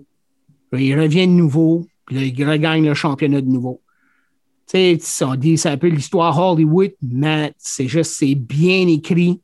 Euh, t'as le, t'as parfait dans Mr. T, qui joue Clubber Lang. Pour moi, c'est le meilleur de tout. Mais il faut donner comme les films de Creed, Rocky 4, l'original Rocky est très bon. Rocky Balboa est super bon aussi. Donc, Le speech là, dans Rocky. ouais, ah, The World Ain't All Sunshine and Rainbows. Ouais. Euh, tu sais, it'll beat you to your knees. C'est comme- C'est juste Il, tout, tout il crie d'amour à son fils. Il oui. crie après son fils, mais il crie Oui. après d'amour, là. Le, le seul que j'aime pas, c'est le cinquième. Ouais. Avec, euh, avec euh, Tommy, Tommy Morrison. Celui-là, hmm, mais 1 à 4, excellent. Les deux Creed, Rocky Balboa, super bon. Mais pour moi, mon préféré, c'est le troisième. Parfait. Je vais y aller avec euh, mes deux euh, mentions euh, honorables. Tout d'abord, pas le choix de le mentionner. C'est pas mon numéro un, là, mais c'était un close call. C'était. Ah ben, je vais garder pour le deuxième, celui-là. Deuxième mention honorable. Le premier mention honorable, c'est. Ça serait pas considéré nécessairement du sport. Ils appellent ça du sport en salle. C'est un film de poker. C'est un film que j'ai beaucoup adoré avec Burt Reynolds et Brett Harrison. C'est Deal. C'est l'histoire fictive d'un ex-gambler qui s'appelle Tommy Vinson, qui était un World Poker euh, Champion avant. Et puis, euh, euh, pour sauver son mariage, il a décidé de walk away from the game puis rester avec sa femme. Puis il découvre un jeune petit fringant qui commence à faire son nom dans le poker, euh, du nom de Alex Stillman, décide de le coacher, fait que ça le rapproche un peu de la game de poker. Et puis finalement, ben, les deux se rendent head-to-head à la World, euh, Series of Poker à la fin du film. Euh, c'est un très bon film avec des personnages fictifs, mais aussi avec du vrai monde. Michael Sexton, qui est là comme Michael Sexton, le commentateur. Il y a Courtney Friel, qui est là comme elle-même aussi. Antonio Esfandiari, excellent joueur de poker. Il y a Scott Lazar et tout. Il y a Isabelle Mercier, euh, Isabelle No Mercy Mercier, euh, qui est là. Euh, je trouve ça, je trouve ça juste parfait ce film-là. Euh, c'est pas nécessairement un sport, c'est un sport de salle. J'aurais pu rentrer pour Hall Junkies aussi que j'adore. C'est des films de même que je pouvais pas mettre dans le top 5 parce que c'est pas des vrais sports, mais euh, j'adore n'importe quoi qui touche le poker et le billard. Fait que ça va être deal. Le deuxième, euh, je disais que ça aurait pu être mon premier. C'était entre soi, c'était soit entre celui-là puis euh, mon choix numéro un là, pour vraiment mon film favori. Mon deuxième mention honorable, c'est c'est Warrior. Euh, le film de, sport de combat, euh, d'arts martiaux, euh, mixtes, pardon, les deux frères qui ont une réalité complètement différente, finalement embarquent dans le même tournoi. C'est juste un film tout simplement parfait. J'ai toujours adoré. Il ne m'a pas marqué personnellement, mais c'est un film que j'adore. C'est un film qui est toujours bien coté par n'importe qui qui l'a coté dans le monde du film. Warrior, avec Tom Hardy, qui est assez excellent dans ce film-là. Euh, c'est tout simplement les passes de combat aussi sont tellement réelles, c'est tellement bien chorégraphié, chorégraphié euh, ce- ces, ces passes de combat-là. Euh, J'adore Warrior. Alors, c'est ma deuxième mention honorable. Celle-là, c'est pas une mention honorable qui n'aurait pas fait le top 5, c'est une mention honorable là, entre numéro 2 et numéro 1, là, que je ne trouvais pas une place pour. hein, ouais. Mais là, heure, comme tu as nommé ton 1B, nomme-moi ton vrai numéro 1. Je veux sauver le mien pour le dernier. Parfait. Euh, mon vrai numéro 1, toi puis moi, euh, mon chum Roger, on est des fans, des fans de lutte. Et puis, euh, mon numéro 1, c'est Mickey Rourke, The Wrestler, qui montre la vraie réalité. C'est un vrai film de lutte. C'est Mhm. un vrai film qui montre la réalité d'un lutteur parce que c'est ceux qui ne le connaissent pas, s'il y en a qui ne connaissent pas ce film-là, c'est l'histoire d'un lutteur qui est en fin de carrière puis qui doit essayer de dealer avec les struggles, de revenir à la vie normale puis d'essayer de se faire une vie normale après sa carrière. Mais au début du film, tu, vois beaucoup d'éléments que les gens ne réalisent pas à quel point euh, c'est vital dans la lutte. Euh, il s'assoit avec quelqu'un, il parle du combat. On- tout le monde sait, ah, la lutte, c'est fake. Oui, mais la lutte, c'est chorégraphié, puis Mhm. c'est timing, puis c'est de la pratique, puis c'est des gars qui connaissent leur affaire, qui connaissent leur craft, puis qui le mettent ensemble. C'est de bâtir une pièce de théâtre là, qui va durer 15-20 minutes, là, puis après ça, c'est à refaire.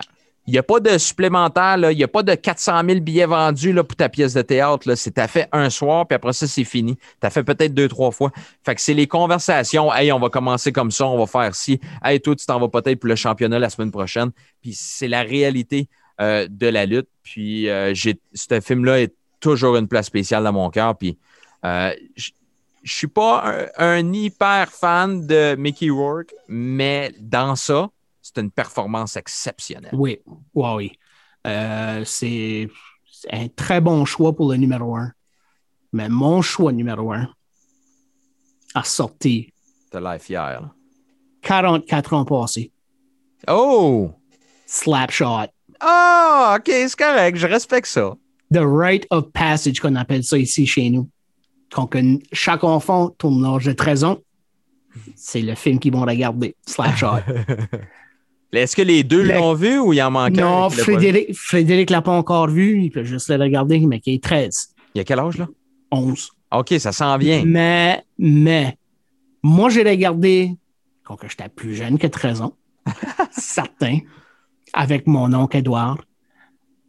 Mais, si bol, c'est, euh, je peux, le film est aussi bon qu'en anglais qu'en français. Ah, c'est. Ah, c'est- hallucinant, c'est, incroyable. Je reviens aux Ah. boys quelques instants. c'est Ouais. Il dit Mais Slapshot, dans mon livre à moi, Paul Newman, il parle québécois là-dedans.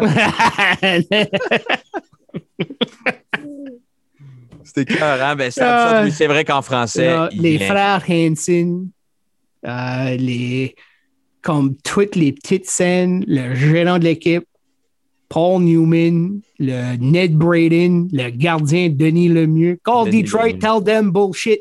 Ouais. Yeah, something. Là, t'attends. Yeah, wait a minute. What's échangé in English? Trade me right fucking now. Trade me right fucking now. Now hang up. Click. Ah oui, en français aussi, c'est raccroche. Hein? Raccroche, Raccroche. hein? Ah, clic. What's échangé in English? Mm. Comme, c'est toutes ces petites affaires-là. Puis ah, c'est pour, pour moi, c'est la même affaire pour toi avec les boys. Chaque petite scène, il y a tout le temps quelque chose d'autre que tu t'en aperçois Ouais. par la suite. Quand ils rencontrent les frères Hanson la première fois, ils sont en train de jouer avec leurs jouets. Comme c'est les. C'est juste des petites choses comme ça. Tu vas sur la route avec eux, ils sont en train de jouer au poker en arrière de l'autobus. Euh, puis pour moi, c'est comme à chaque fois que je le regarde, comme tous mes cousins aussi, comme mes amis, on peut se parler de ça. Par chaque fois qu'on se voit, comme moi puis mes, moi puis mes amis, on peut tout temps côté deux, deux choses. Un, ça va être des- quelque chose, une émission des Simpsons, puis quelque chose de Slapshot. Ouais. Garanti que ça va arriver de- de la fin- d'ici la fin de la soirée. Pour moi, c'est c'est vraiment, vraiment ça. Comme je peux tout, je peux même te dire le début du, euh, du film quand que Denis Lemieux est assis avec le, le journaliste Oh, yes. qu'il le demande, là, what is icing? Je peux te dire tout, tout comme il le dit, même dans l'accent qu'il le dit donc. The icing happened when the puck come down, bang, before the other guys, nobody there. My arm go comme ça, then uh, the game stop and start up. Puis je peux, je peux le faire, je connais le film par cœur. Ah oui. Je l'ai Ben, assez c'est- regardé souvent. Tu vis, avec, tu vis avec Slapshot ce que je vis avec les boys. Oui, C'est que tu incorpores des, des répliques dans ta vraie vie. tu sais. oui. Puis, Oh ouais. yes. Ah oui. Non, pour moi, c'est Slapshot numéro un.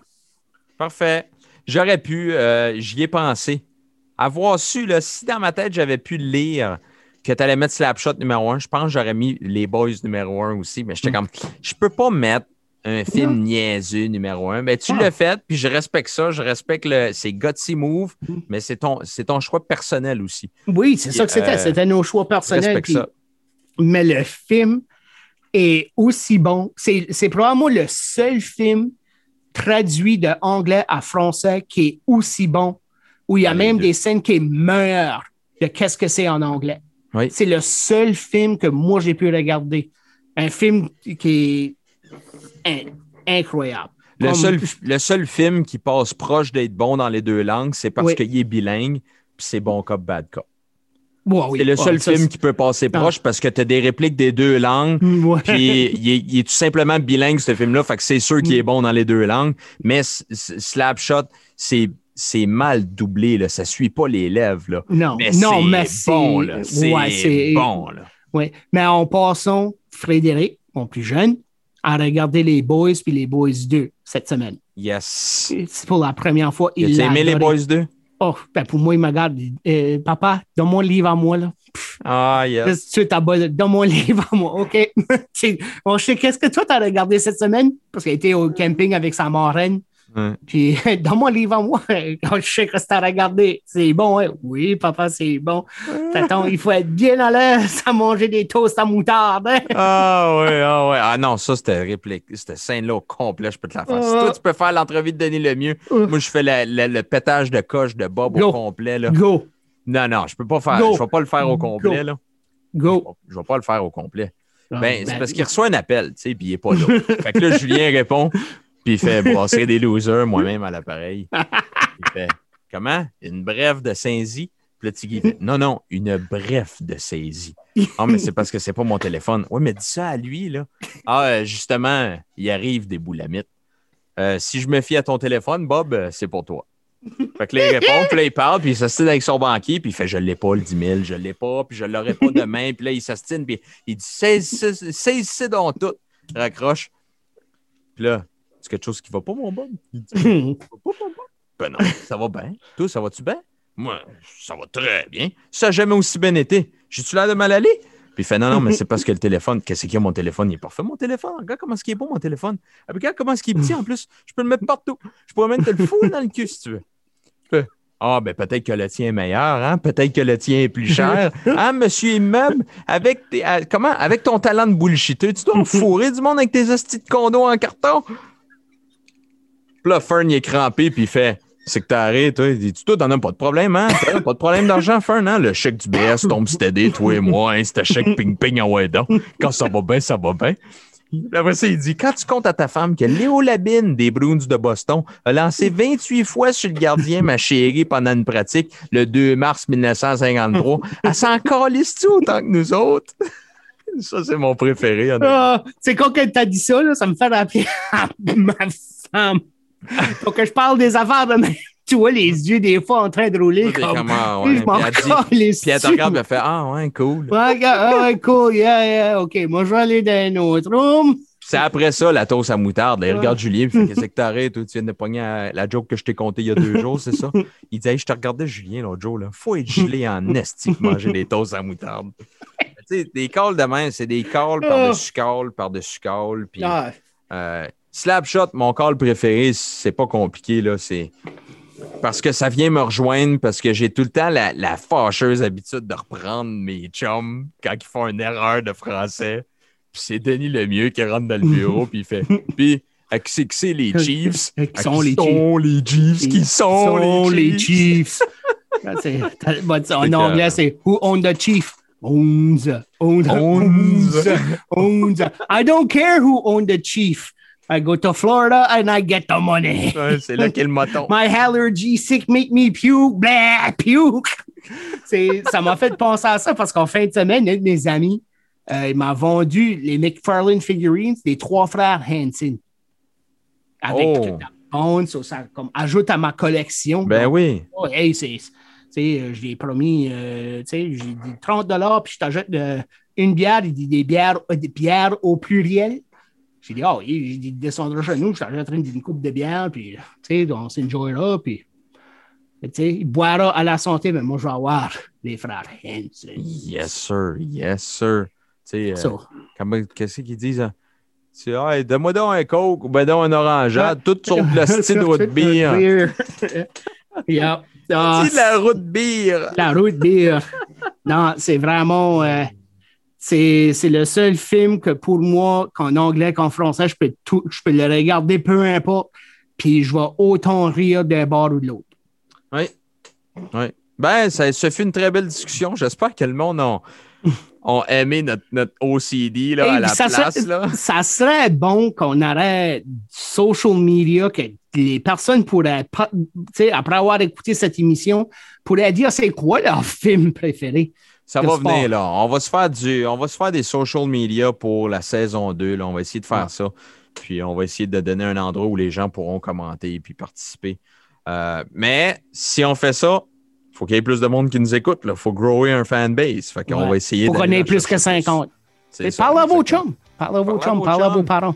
Dites, ces deux gars-là sont fuckés, ben, sont drôles, puis on a du fun. Ils sont drôles, on titi. puis ils font des belles entrevues. Fait que euh, merci beaucoup. Roger. Hey! Une la belle, semaine- belle émission. Un beau top prochaine. 5. Oui, à la, Ouais. à la semaine prochaine. Puis tu sais qu'est-ce que je dis tout le temps. hein? Entre-temps, là, prenez donc une bière à notre santé. Salut tout le monde, bonne semaine.